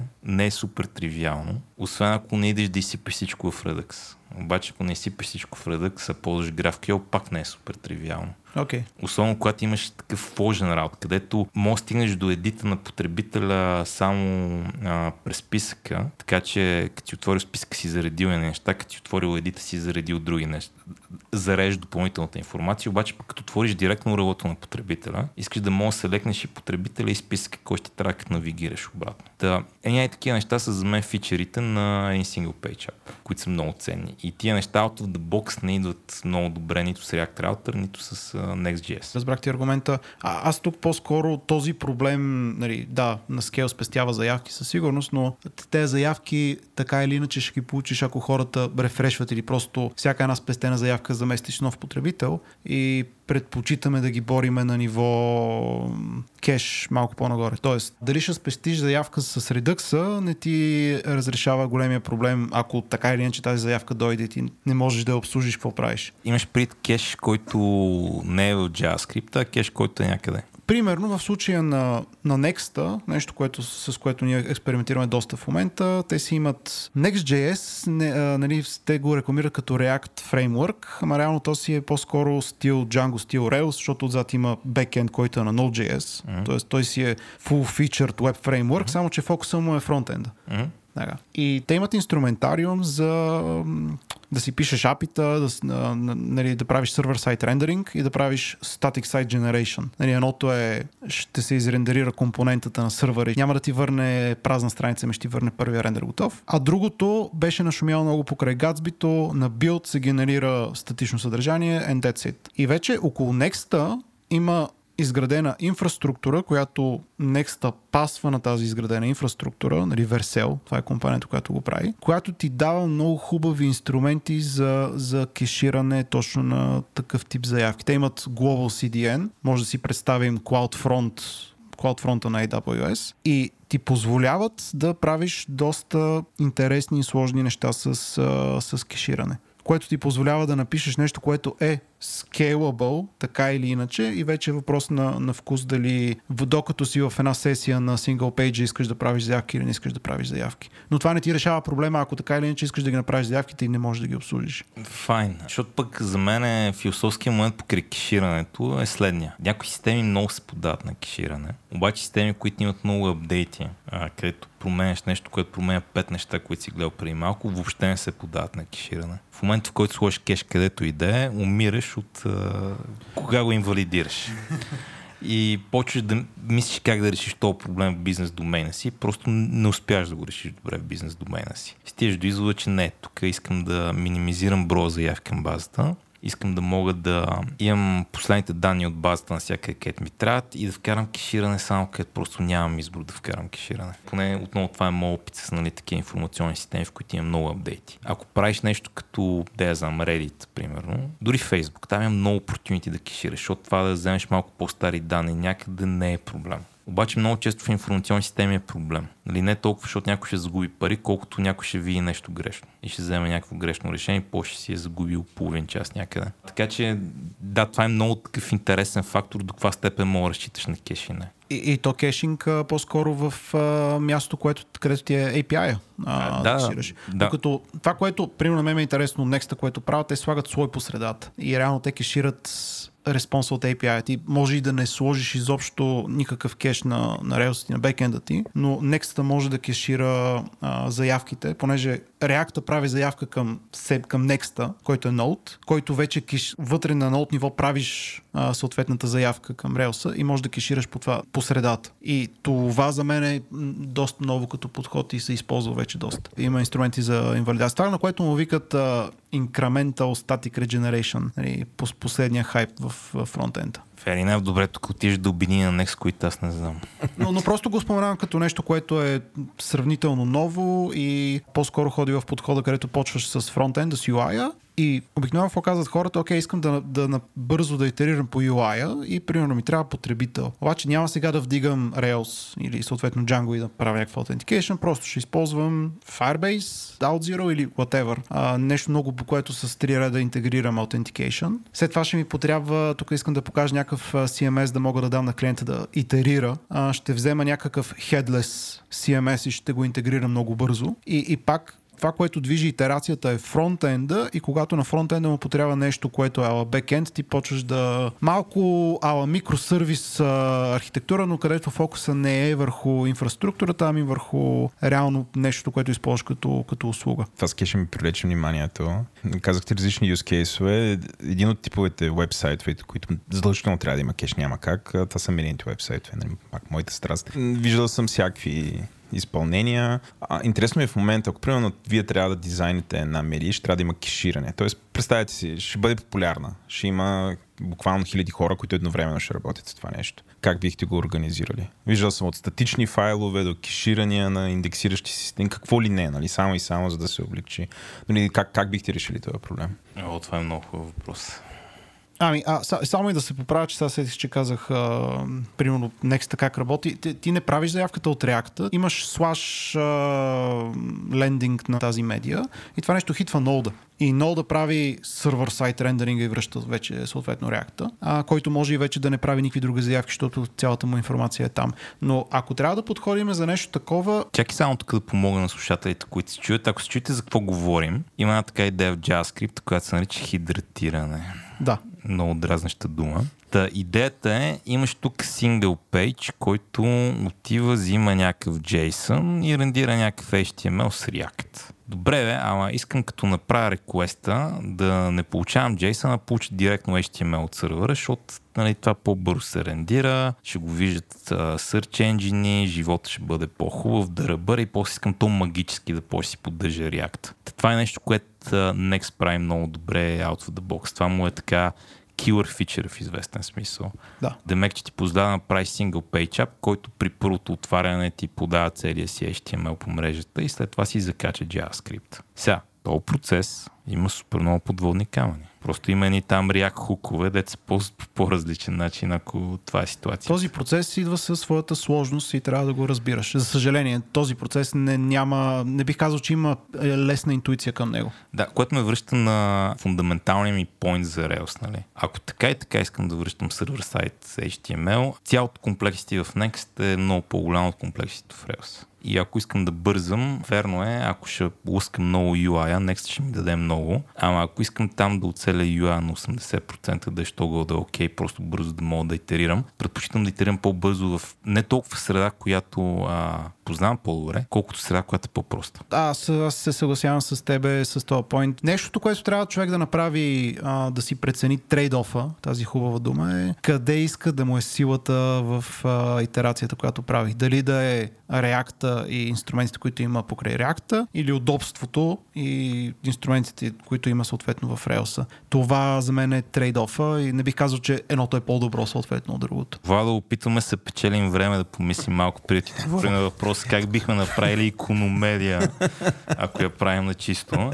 Но едно нещо, което аз бих карал тук е, че има и такъв много любопитен момент покрай всички scalable, върса scalable неща в живота на един проект. Примерно, Firebase е нещо много страхотно, с което да започнеш. Да. Обаче в някакъв момент искаш да се махнеш от Firebase. Примерно, ние сме купували разни бизнеси, правили сме диди на разни бизнеси. Имаше един бизнес, който много отдавна си мислихме дали да не го купим и беше мобилно приложение и бекенда му беше на Firebase. Диди? Due diligence? Due diligence. И така много нервно ми стана от това, че бекенда на мобилното приложение на Firebase, нали, супер, и с право. супер за early days неща, обаче нали, в някакъв момент, ако бяхте сериозни, е трябва да минете към нещо друго. Просто имате много малко контрол тук, да ви много девелопме скорост, обаче от един момент нататък ще има драма. Нали? Не е такова, не е highly scalable решение, защото винаги като тиеш в повече скел, контрол. Това е всичко ти трябва друго, освен контрол. Всичко, да ти маха контрол, ти създава много проблеми. И Firebase маха твърде много контрол. Да, има и такъв много любопитен момент, който е като вземеш тези партизанските инструменти, които ти позволяват да правиш нещата по-бързо, като Firebase в този случай или Rails в моя случай, кога е момент, в който минаш към по-скейлбъл решението? Защото въпреки, че нали, сега промотирам колко е як Rails, в момента работим върху приложение, което е на 10 години, има много потребители и го правим на React, а не на Rails. Нали, има Rails backend, който е GraphQL, обаче самото приложение е React с яко statefulness. Така че има и такъв много интересен момент, който е какви са инструментите за започване и какви са инструментите за високия скейл и нали, сила булета, който е има ли нещо, което ще е подходящо и за началото, и за края. Разбираш, вместо да почвам... Да разбирате, мисля, че го нацели много добре. Вместо да почвам на Rails и да пренаписвам после на микросервиси, не мога ли просто почна с микросервиси, примерно, някаква така идея. Ето това е хубав философски въпрос. Аз ще се опитам да отговоря с просто от опит. Това, което каза, видяли сте, че, че е на Firebase. А, преди време стартирахме работа с клиент, нали, стартъп. Там цялата идея беше, че много бързо трябва да, да се тества идеята. И стартирахме с Firebase. И съответно с React, нали, Authentication, функции и всичко. И стигнахме до един момент, нали, вече дойдоха потребители и почна да, да става по-стримлайнд процеса, нали, не е такова партизанско, просто ринеш код, фърляш какво се щупи, няма никакво значение. Трябваше вече да има стабилност. И в момента, в който трябваше да има стабилност и момента, в който те започнаха да ни питат това колко време ще отнеме. Нали, за мен това е някакъв breaking point в дали ще е приложение или проект. Защото в началото, като стартираш, никой не те пита колко време ще отнеме, защото обикновено стартираш с нещо, което ти дава скорост. И поне моят опит е такъв. И момента, в който почнаха да питат това кога ще е готово, а ние се бориме с а, Firebase а, функциите и а, тогава локалната среда за разработка беше просто не беше там, където трябва да бъде целият инструментариум. А, беше момент, в който казахме, ей, очевидно отиваме към по-голям скел и ни трябва повече контрол. Ние с тези инструменти може да направим това по-бързо едва ли. Така че, ако сте съгласни, дайте да сложиме нещо стабилно, в нашото случай беше Django. За месец и нещо, на втория месец бяхме fully migrated, нямаше нищо общо с Firebase и си продължихме напред в по-нормален, по-стандартен ритъм на софтуерна разработката. За мен това е момента, в който правиш смяната към нещо, което ще ти позволи да имаш контрол, защото ако искаш вече да ходиш и да скалираш и с бройка хора, защото ние бяхме в началото екип от двама. Екип от двама, Firebase, фърля и каквото стане, се тая. Никой не го интересуваше нищо. Вече като станеш екип от 6 човека, искаш да може инструментите, които използваш, да ти позволяват работата да може да бъде разпарчетосана по такъв начин, че повече хора да работят по нея. И Firebase просто не беше такъв инструмент той позволява максимум от моят опит двама човека паралелно да работят по, по тази структура. Като искахме 6 човека паралелно да работят, отирахме на релационна база, Django. Това е моят отговор от, от опит. Тук това, което за мен винаги е било интересно е, че това да направиш един такъв реплатформинг в един момент с растежа на системата става почти невъзможно и напълно невъзможно. Прямо ако виж Facebook какво правят, те измислят един тон нови технологии, никога не минаха от PHP на Java, направиха си свое PHP, което работи по-добре. И повечето компании правят така, които са по-големи. В смисъл в един момент са от този кодбейс не мога да излезем. Просто трябва да направим по-добри за него. Нали, то Stripe в момента, както казах, пишат нали, type checking на Ruby код. Не пишат type checking на Ruby код, защото няма по-добри такива неща в TypeScript или в C-Sharp или където и да е в Rust. Пишат, защото просто не мога да напише цялата система. Абсурдно е. Та, има един такъв много интересен момент на как да си закарам приложението през различните фази, така че да държа врати отворени и да не изпадам в ситуация, където нали, вече съм страйп и трябва да си пиша тулинг за езика, който съм избрал. И точно по тази причина да се върна в началото въпрос, който ме попита, нали, защо бихме предпочели да почнем с Django и React. Малко или много отговорът е това, защото като сме минали през няколко реплатформинг, т.е. пренаписване и пренагаждания, това, което сме видяли, че за нас работи за типа клиенти, който имаме е да почнем бекенда като бекенд и фронтенда като фронтенд. Добре, много интересно, защото пък това, което за мен работи по-добре е да почнеш с турбо и да минеш към...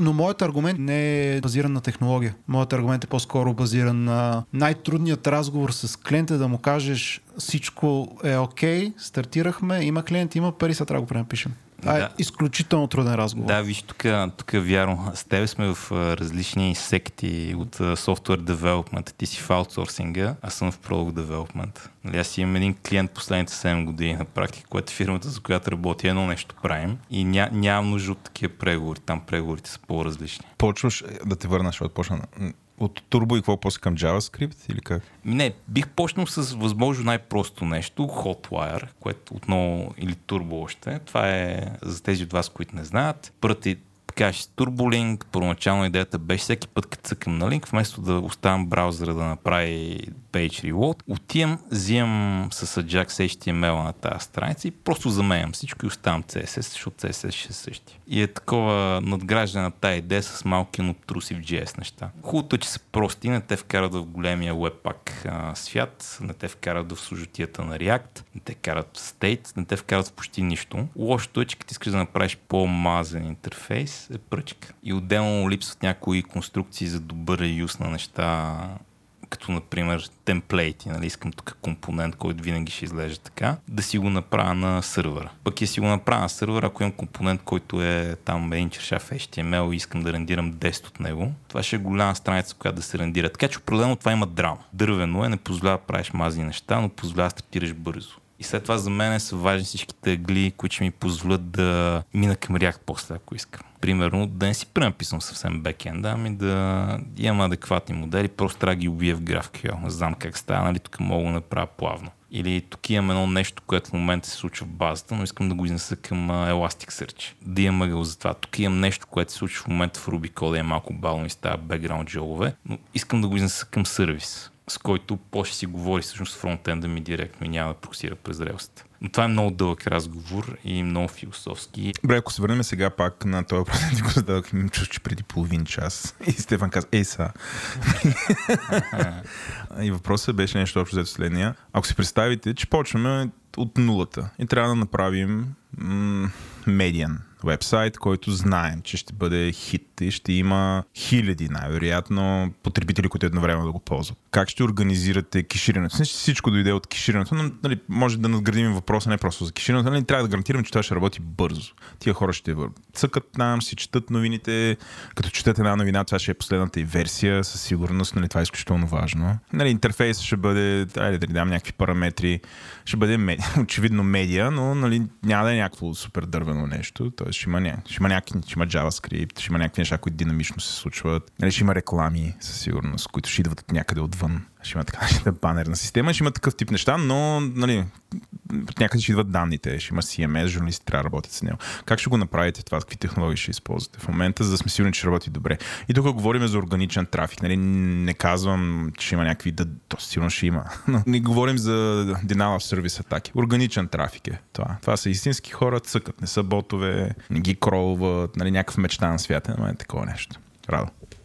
Ако трябва да го правя сега, първото решение, което бих взел е да разделя софтуера, който ще се ползва от журналистите, контент менеджмент системата под, от някакъв вид, от софтуера, който ще показва крайното съдържание на, на клиентите. Просто бих почнал с това разделение, за да не, за да не си качвам сложността на информационната система в CMS-а, което бих направил с стандартно Django. Съвсем стандартен, класически стек, може дори да няма никакъв React, може да се ползва uh, Hotwire, Turbo, нещо такова. Да, да влезем в, в темата. За сайта, който ще е към крайните потребители, бих ползвал нещо, което знам, че скалира, за което няма да се налага да се грижа аз да го скалирам. Тоест, подхода ми там би бил да ползвам CloudFront, стъпвам върху AWS инфраструктура и бих направил следното нещо. Бих сложил CloudFront, който да поема трафика. Бих сложил така наречените Lambda at Edge. Т.е. това са амазонските Lambda функции, които обаче се изпълняват а, максимално близко. Т.е. те са дистрибутирани, както CDN е дистрибутиран да е максимално близко до крайния потребител, така и Lambda at Edge, така казват, са дистрибутирани, за да може компютинга да е максимално близко до потребителя. И това, което бих правил е, че Lambda at Edge бих чел сега, тук много зависи. Може, мога да чета междинна база или вече генерирани подготвени данни, които само трябва да бъдат изрендерирани и пуснати надолу. Като бих кеширал всичко, което се връща, т.е. всеки реквест, който бъде направен, би го кеширал в, в, CloudFront, като ако удариш нещо, което, за което няма кеш, бих го изгенерирал, бих го изрендерирал с Lambda at Edge, кеширал, върнал надолу и вече инвалидацията ще се движи... Как може да се движи инвалидацията? Ами с а, слагаш там SQS или SNS, някакъв меседж брокер, някакво меседж queue, а, закачаш ламда да го консумира и казваш кое съдържание искаш, т.е. на кой URL искаш съответно да... Бих, бих кеширал конкретно URL-ите и бих имал механизъм, който да мога да кажа по асинхронен начин прегенерирай ми този URL, което ще задейства тая ламда функция, което ще ходи или вече до CMS или до някаква междинна база, за да вземе готовите данни и да ги изгенерира надолу. Но крайната ми цел е потребителите да удрят почти само единствено CloudFront, никога да не удрят код в CMS-а, т.е. CMS да си върви деца ви как има да. 50 журналиста да върви простичко, без никакви проблеми. И бих сложил междинен слой, който, честно казвам, не съм сигурен дали искам да е база, която би било нещо нерелационно, или нещо такова бих подходил аз. Добре, аз Окей, okay, това в живия живот така става. Правиш го това нещо. И тук Това за, за и, драма. гръм, и гръмотевици. Посред, навънка пече слънце. Не знам дали виждате. Бе. Обаче мисля, че е много правилен момент, когато аз така му се замислих и то така да, да, да въведе, нали. И изведнъж казват, ами то ще трябва да има и примерно мобилен сайт и ще има... Трябва да има мобайл ап примерно тази медия. Променя ли по някакъв начин сетъпа или абсолютно това, което ти току-що каза, пасва? Тук, ако, ако кажа, че трябва да има и мобайл ап, който не е мобилна версия на сайта, т.е. Да, да, сайта да се рендерира. Не, не. Да. Това по-скоро би, за, за да не си променя схемата, по-скоро би ме накарал да, да направя избор на технология, която ще е React, за да мога да ползвам React и React Native и да правя, да се опитам да направя сервер-сайт рендеринга на този междинен слой на React и на React Native. Ама не, не, няма стане така. Аз не чух GraphQL, но да, ето сега давам думата на Стефан, защото някакси от целия разговор за GraphQL, аз така си представих, че някакси това е почти вече задължителен компонент. Ако искат, ако искат нещо, което да консумира API, то този междинен слой трябва да го направя да е scalable API layer, който да просто да издържи на трафика и отново да не комуникира директно, да няма заявка към междиния слой, който да води до заявка към основната база. Добре, аз първо също бих почнал от това да начерта ясна граница между internal тулинга, къде се попълват статии и това, което сервира статии на потребители. Въобще няма да е едно приложение, няма да е едно Rails приложение, което има админ. Още в началото няма да е едно Rails приложение, което има админ. Са, нали, освен ако тук не искаме да експериментираме с медията. Ако искаме да пробваме да направим някаква нова медия, която поначало ще има малко потребители да ръбър, тогава може би бих тръгнал така, но да кажем, че проблема е искам просто да напиша нова икономедия и знам за какво е да реч, ще тръгна с две отделни неща. CMS, поне за начало би го направил с Vanilla Rails, който пише там в някаква база, позволява на потребителите да редактират неща, да ръбъра, може някой ден да го добутам до React, обаче трябва да добри причини за това. Трябва да имат нужда от много мазен интерфейс по някаква причина. Сега тук има два интересни въпроса. Първия е колко бързо от това някой да промени статия искам да се вижда този апдейт. До минута някъде. Така, и следващия въпрос е това за определена статия или за всички статии. Не ти разбирам въпрос. Дали мога да канализирам това до някакъв определен use case, които са по-специални новини, като например какво става днеска. А, не, всички статии. Добре, и тук, тук вече започва става рошево, защото ще трябва да има яко кеширане някъде и ще трябва това кеширане да се инвалидира. Сега, хубавото тук е, че това кеширане ще е само кеширане по ключ. Имам статия, тя има някакъв ключ, знам, че като ти променя, трябва да апдейтна нещата. Това е относително лесно. Нали, за разлика от система, където променяме едно нещо и после има голяма каскада от промени на 30 други неща, които не мога да предвида без да изпълня малко бизнес логика. Така, сега, приложението за CMS, как ще го направя, не ми ще е толкова интересно. Тук ще хвана от искаме да имаме мобилен сайт, защото тук много интересен въпрос за мен е Сайта не е респонсив. Предполагам, че има мобилен сайт, ще е друго нещо. Да. Извинявай, сайт ли искаме да имаме или приложение? И двете. Прилож... Обаче искаме да имаме специфично приложение, което си теглиш Да. от, от App Store. И Да. сега това приложение, как искаме да рендира новините? Искаме да ги рендира в WebView или искаме да... Не, не, трябва да си е native. Съмнявам се, че искаме да е native. В смисъл, никой не го прави така. Всички показват WebView-та. Ние по някаква причина желаем да е native. Ако искаме да е native, тук имаме много интересен въпрос, който е как ще си дефинираме статите. Те няма да бъдат просто HTML, очевидно, ще трябва да бъдат нещо друго. И това ще е лимитиращо. Прямо да бъдат Markdown. Би било супер да е Markdown. Но само да сме наясно, Владо, в едно мобилно приложение мога да покажеш екранче, което е просто малко браузърче и ти не виждаш, че е браузърче. Да, бе, да, да. Това всички го правят. Окей. Примерно, ако отвориш Economist, той така си прави статите. Искаш да имаш notification. Затова имаш мобилно приложение, за просто да имаш push notification. Да, бе, да, но статите най-вероятно ще бъдат в WebView, няма да бъдат в там okay. всевъзможните компоненти на Android и това да показват текст, защото те са доста по-лимитирани от едно WebView. Добре, де, ще асюмна, че е WebView, в който случай ще мога просто да даваме HTML. Със сигурност би го направил респонсив, между другото. Има много причини да направя някакъв медиен сайт на респонсив, според мен. Така че тук големия чалендж ще бъде писан на HTML, писан на CSS и така нататък. От там нататък проблема, като някой отвори URL, как да му върна максимално бързо HTML, това ми се вижда като тривиален проблем, може да се реши по 50 начина. Включително имам малко сервери, които просто са и кеширали в каквото и да е Redis, ако щеш, макар че може да се направи доста по-добре от това, може да се ползва CloudFront, много неща могат да се ползват. И тук аз бих тръгнал от по-просто и така бих ходил към а, по-сложно нещо, чак когато ми потрябва. Защото проблемът е много прост, много така подавана еволюция. Първо мога започна всичко е в Redis и имам сървъри, които просто рендират съдържанието от Redis.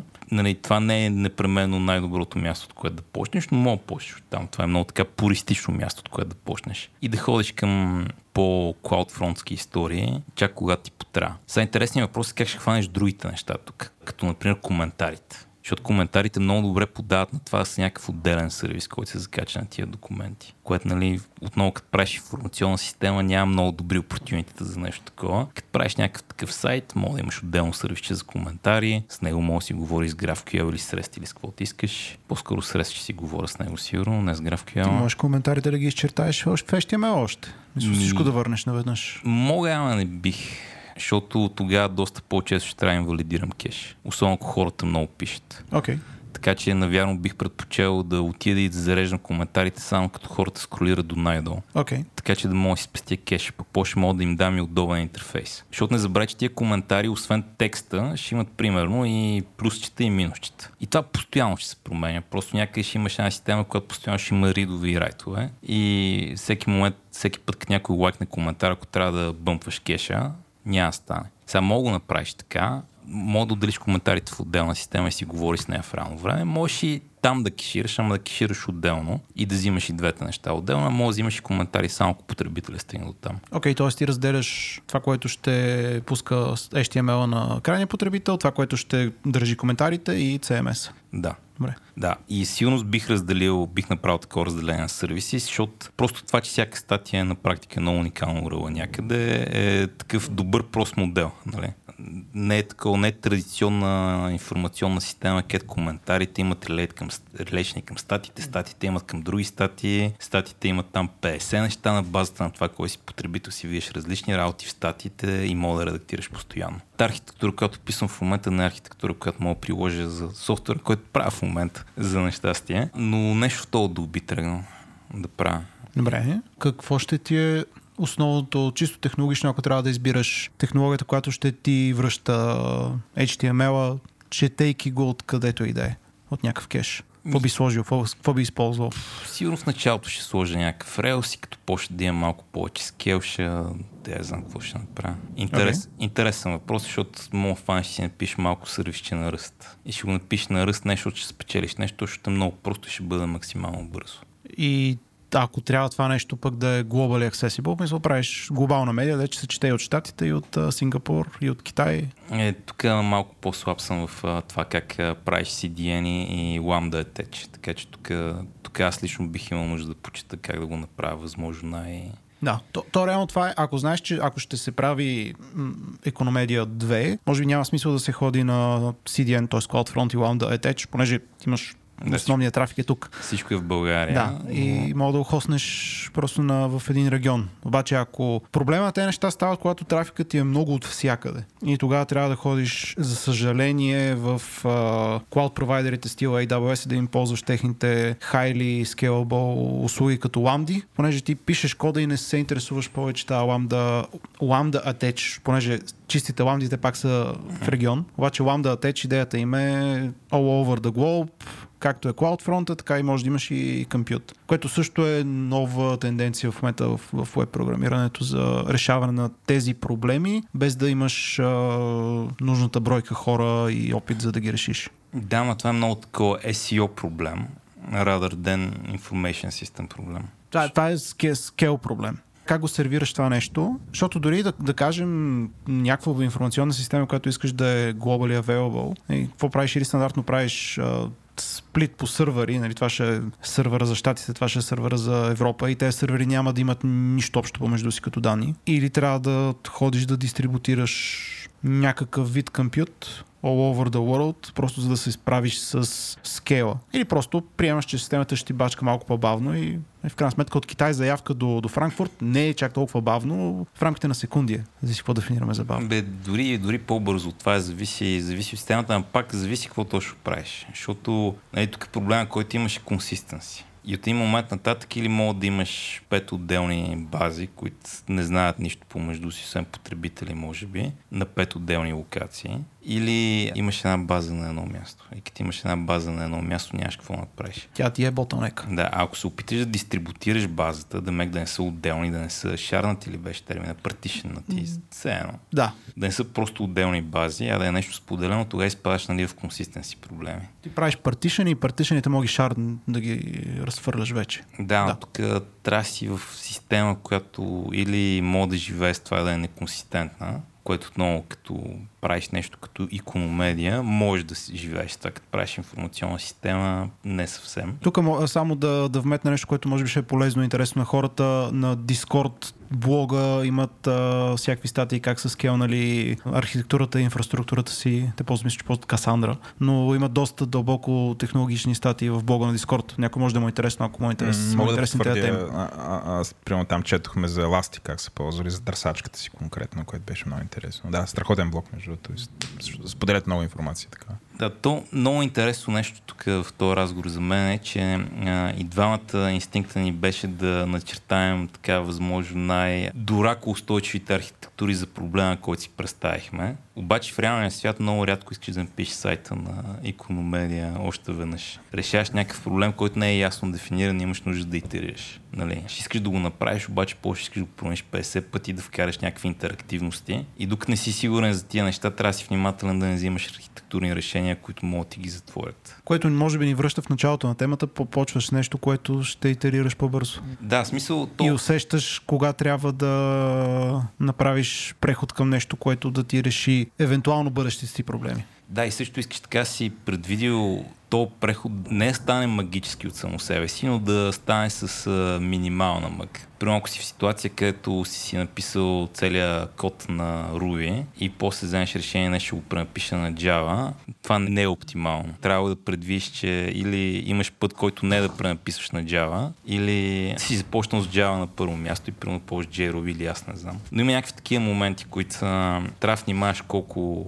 Това е много интересно, защото нали, всичко има build cost, има, ама има и carry cost което е каква ти е цената, просто това нещо да е там и ти я правиш неща около него. И трябва да си внимателен с а, то carry cost, който обикновено идва с по-сложни архитектури, по-сложни а, shenanigans, които правиш. Нали, трябва да си внимателен, че ако почнеш да го плащаш рано, това ще е по-добра идея, отколкото да не го плащаш въобще и после платиш по-малка цена да направиш реплатформинга, ако имаш нужда. Един вид трябва да знаеш кога ще влезеш в, а, дето му викат на английски кул десака, тази задънена толичка. Не искаш да влизаш в нея а, и да осъзнаеш твърде късно, че си там. Да, а, и нали, целият проблем е проблем на предвиждане на бъдещето. В крайна сметка не знаеш какво точно може да стане, така че трябва да подбираш нещата хем опортунистично, хем да не разчиташ на това, че правилно си предвидил къде ще след 5 години. И в, точно в този ред на мисли, огромният плюс в момента е, че има страшно много инструменти, с които лесно можеш да направиш нещо по-скелабъл и да не плащаш тази,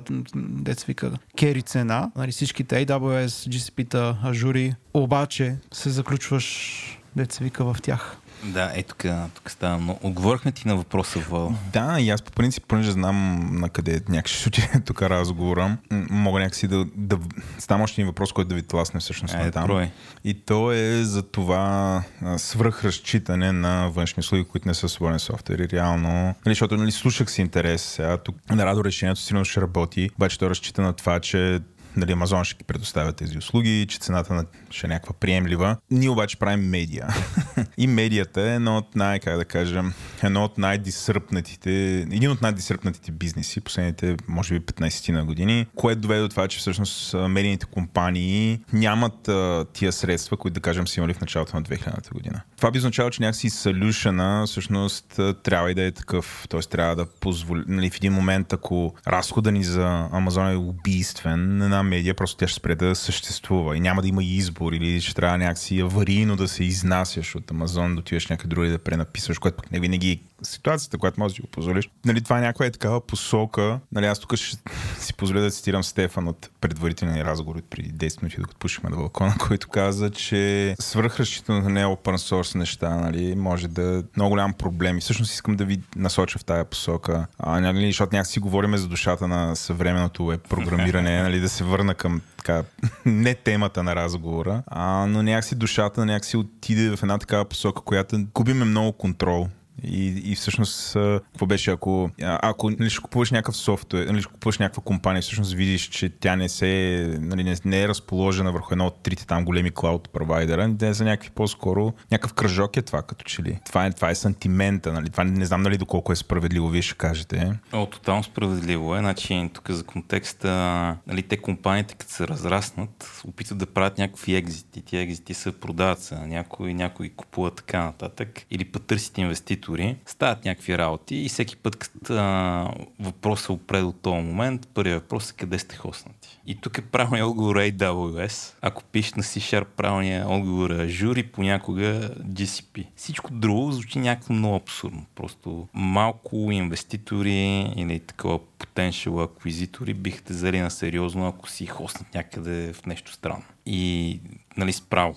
И сега тук е много, много такова интерес, защото инфраструктурата от една страна е трудна работа. В смисъл, правил съм някакво количество DevOps и аз в кариерата си. Хората в екипа, които нали, правят DevOps по цял ден, разбират много повече от мене, но така и аз имам някаква идея. И има, има learning curve. Нали, дори на мен ми е трудно да седна и се ориентирам и да, да я знам си, депойна Бога в AWS ако се искам да си депоя Бога в AWS, искам да го направя като хората с Terraform и така нататък. Имам да чета. Нали, няма да няма и така да станеш тракна с пръсти е готово. Ще замина там един-два дена, уикенд, може би, кой знае. И нали, аз тук съм опитен човек, да те правя това. Ако си те първо начинаеш, да ходи, ти тераформ и да разбери за какво и да рече. И това е само да го подкараш някъде, камо ли пък как да се етапнеш всичко. Има една така висока летва, която е как да си правим operational инфраструктурната част, която отдавна не е вече нали, намираш тук един човек, който ти админа и това ти решава проблема. Защото това може да създаде много голям security проблем за теб, когато имаш един админ, който е безценен.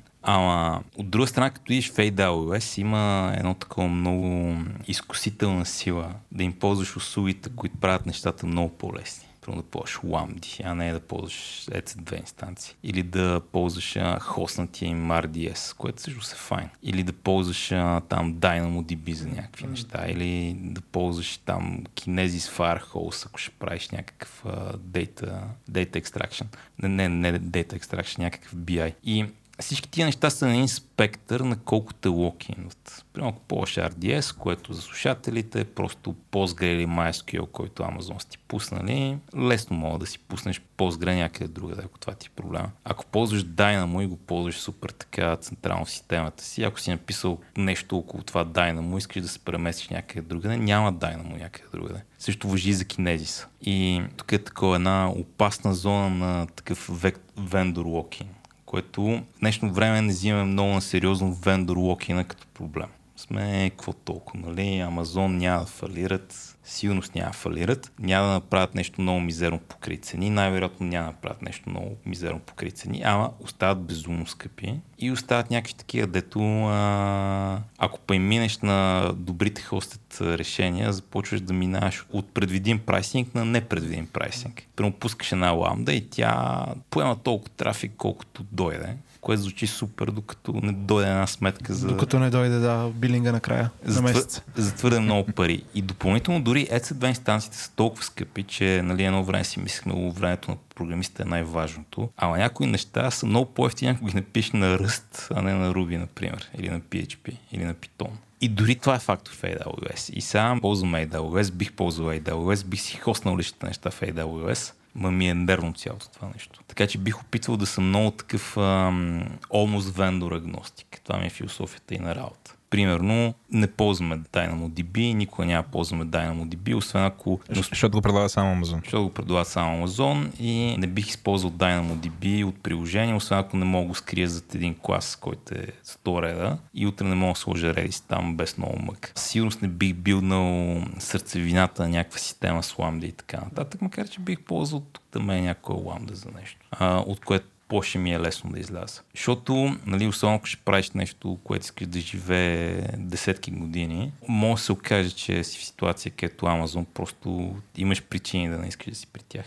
Най-малкото другите предлагат по-добри цени в момента. Така че това да е в GCP ще ти спести някакви пари, ако можеш да отидеш в GCP. А, това е трудно. В смисъл, дори да си almost vendor агностик, пак не е, ако ти е голяма системата, не, не, днеска решавам, че да в GCP и отивам в GCP. Нали, голяма операция ще бъде. Но Другия проблем, който имам с това е, че а, това създава така една прослойка от а, AWS експерти. И сега това не е много здравословно нито за останалата част от бизнеса, нито за AWS експертите. При мен лично би им било нервно, ако в кариерата си съм единствено AWS експерт какво става, когато утре AWS станат като Heroku и няма нужда от AWS експерти? Нали, на, на кому съм полезен, какви са ми уменията? И допълнително искам да наемам хора от университета. Те ще дойдат знаеки Ruby, ще дойдат знаеки Python, ще дойдат знаеки Laravel, ще дойдат знаеки React. Няма да дойдат знаеки AWS. За сега. Защото не, никога, защото AWS е нещо платено. А якото нещо на тези open source неща не е толкова, че са безплатни, колкото че са супер достъпни в нали, така, първоначалните години, когато си програмисти. Просто не мога да плащаш по 100 долара на Амазон на месец, само за да научиш Амазон. Е, освен ако Амазон не са някакви да знам, визионери, не са се разбрали, измислям си, с ФМИ и не са дали там за студентите да си играят. Нали. Не, О, те... със сигурност те това се опитват да го правят, но... Да, това, да. което е някакъв умен маркетинг. Те правят го, имат и нали, безплатен план, който имаш там някакъв компютинг power, който мога да ползваш. Ама това не работи. В смисъл в uh, Microsoft правиха също нещо нещо в FMI. Познай колко хора отиваха в FMI да учат на Microsoft технологиите. Да, отиваха някакви хора. Ама нещата, които всички искаха да научат, бяха тия универсалните популярни неща, които не са... Тук ми трябва акаунт в Microsoft да се науча да програмирам. Или ми трябва акаунт в Microsoft, за да знам как си сетап на сервер.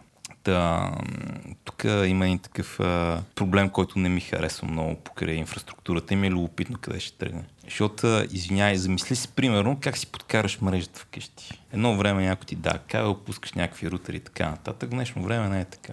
Да, ти там един рутер от Temptel и оправи се. Та метафора не тръгна на къде ти иска, както и да е, няма значение. Само да кажа, че все още при мен е така. Има един кабел, влиза и там се оправям само. И съм а, много доволен това. А, и, и кой ти го дава този кабел? Нет едно.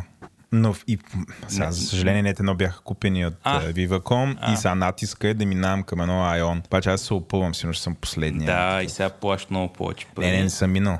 Не, па... не, не, не, плащ, плащ повече пари да. за, този лан да, който Най-вероятно, да. Като ми на Еон, което аз направих и получих 1 гигабит в Банско, вече си идва с едно рутерче и това рутерче си е... Ей ти тук акаунт някъде да го конфигурираш да. и си промениш паролата. И аз съм да фак. Е, ма след, след него можеш да си билнеш когато искаш мрежа. Да, бе, билно съм си някаква мрежа, ама сега път трябва да внимаваш тази мрежа, няма интерференс с Sony рутер. Защото тук в София имам този проблем. Ако съм пуснал и моята мрежа и, и, и оптиката не работят много добре нещата. И почваш да се набиеш някакви такива проблеми, където си де факт. Тук трябва да се занимавам с... Така е, така е. Така че е, много ми е интересно дали, смисъл, дали AWS е много далече от това да има проблемите на Customer Service на едно, нали?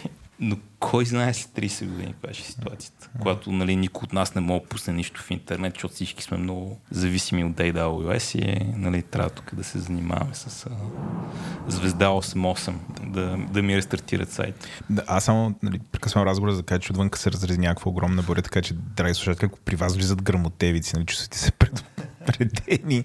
Не се случва това около вас, не се стряскайте, просто очаквайте тук да идват такива неща.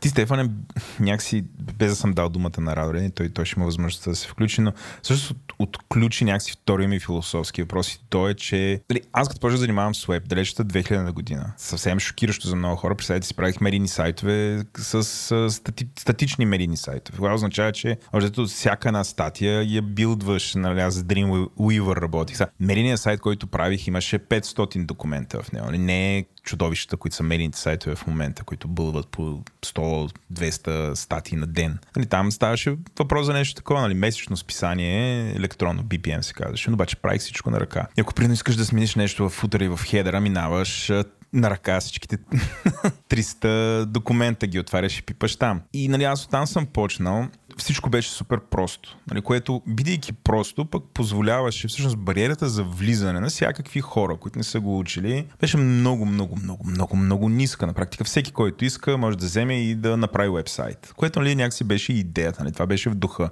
Превъртаме напред времето, 20 години напред. Ние правим подкаст с теб и нали, общо първите пет епизода по някакъв начин те са свързани с най-различни компоненти от фронтенда, нали, първите четири И всичко е супер усложнено. Всичко е, нали, ако едно време фронтенда, нали, а, аз когато влязох, фронтенда какво беше? Имаше HTML и а, CSS2, HTML 4 или 5. Не, не, нямаше. Беше супер простичко. Единствено големи въпрос беше това, което го напишеш, ще работи на Netscape 4.7 или ще работи само на Internet Explorer 5, защото Netscape не се справиш много добре с CSS2. Нали, такива, такива ми бяха проблемите. Но всичко, нали, съвсем различни неща. Сега всъщност нещата са толкова много, нали, толкова са усложнени. Колкото повече слушам, нали, той е на практика, не знам, бе, плашещо е отстрани за някой нов човек. Нали? А сега това, което пък ти отвори с инфраструктурата, съвсем налива вода. Нали? То не само, че има някакъв невероятен технологичен стак, но долу и при струк... в инфраструктурата вече има един тон специфични неща. И сега въпросът ми е чисто философски. Това с ултимат ли, да знам, заслужаваш ли си, не ви ли липсват тия, да знам, супер прости времена или някакси това е било за оня веб и вече нещата трябва да са толкова сложни, колко са в момента. Няма избор. И двата въпроса са много такива хубави философски. Нали, заслужаваше ли си преди? Имаше стандарти, HTML, CSS. Строй с тези стандарти. Прага на вход наистина беше много нисък. 20 години по-късно, поне за мен това е някакъв естествен процес на иновация. Нали, използвам тази леко кринджи дума, но е естествен процес на иновация, който се е случил до някъде, защото на, на хората им е било скучно, до някъде, защото бизнеса, който е изграден от тези стандарти HTML CSS, малко или много го е, малко или много е поискал. Тоест, всичко, до което сме стигнали в момента, съществува по малко или много бизнес причини. Същото е и с инфраструктурата, същото е и с open source.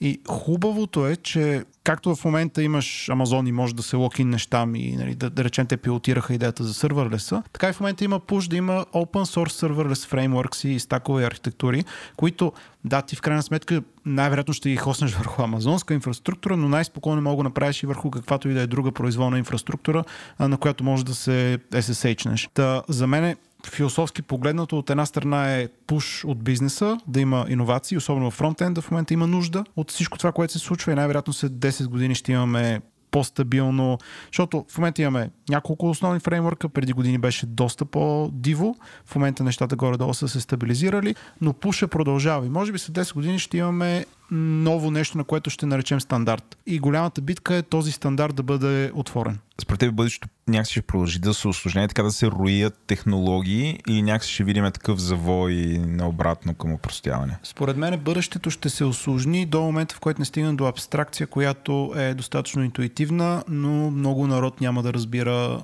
отдолу, както примерно, да речем, аз съм от а, поколението на програмистите, които хванали са малко low-level нали, операционни системи, програмиране на си, но малко и много сме почнали Java, Python, Web и нагоре. Може би следващото ниво ще работят върху по-висока, по-интуитивна абстракция и няма, може би, да са толкова добре запознати старите поколения какво са правили. Това е моето разбиране. Това някакво ми напомня на това Firebase, дето го дискутирахме преди малко, обаче извина, вие стигнахме с консенсуса, че ако се забъркат повече от двама човека, някакси ще трябва да минем на друго ниво. Е, тук разликата да. е дали си говорим за хостит услуга или технология. Защото едно време е трябва да менеджираш памет, защото имало си. След това някой е написал гервиш колектор и не трябва да менеджираш памет. Всичко това стане една машина.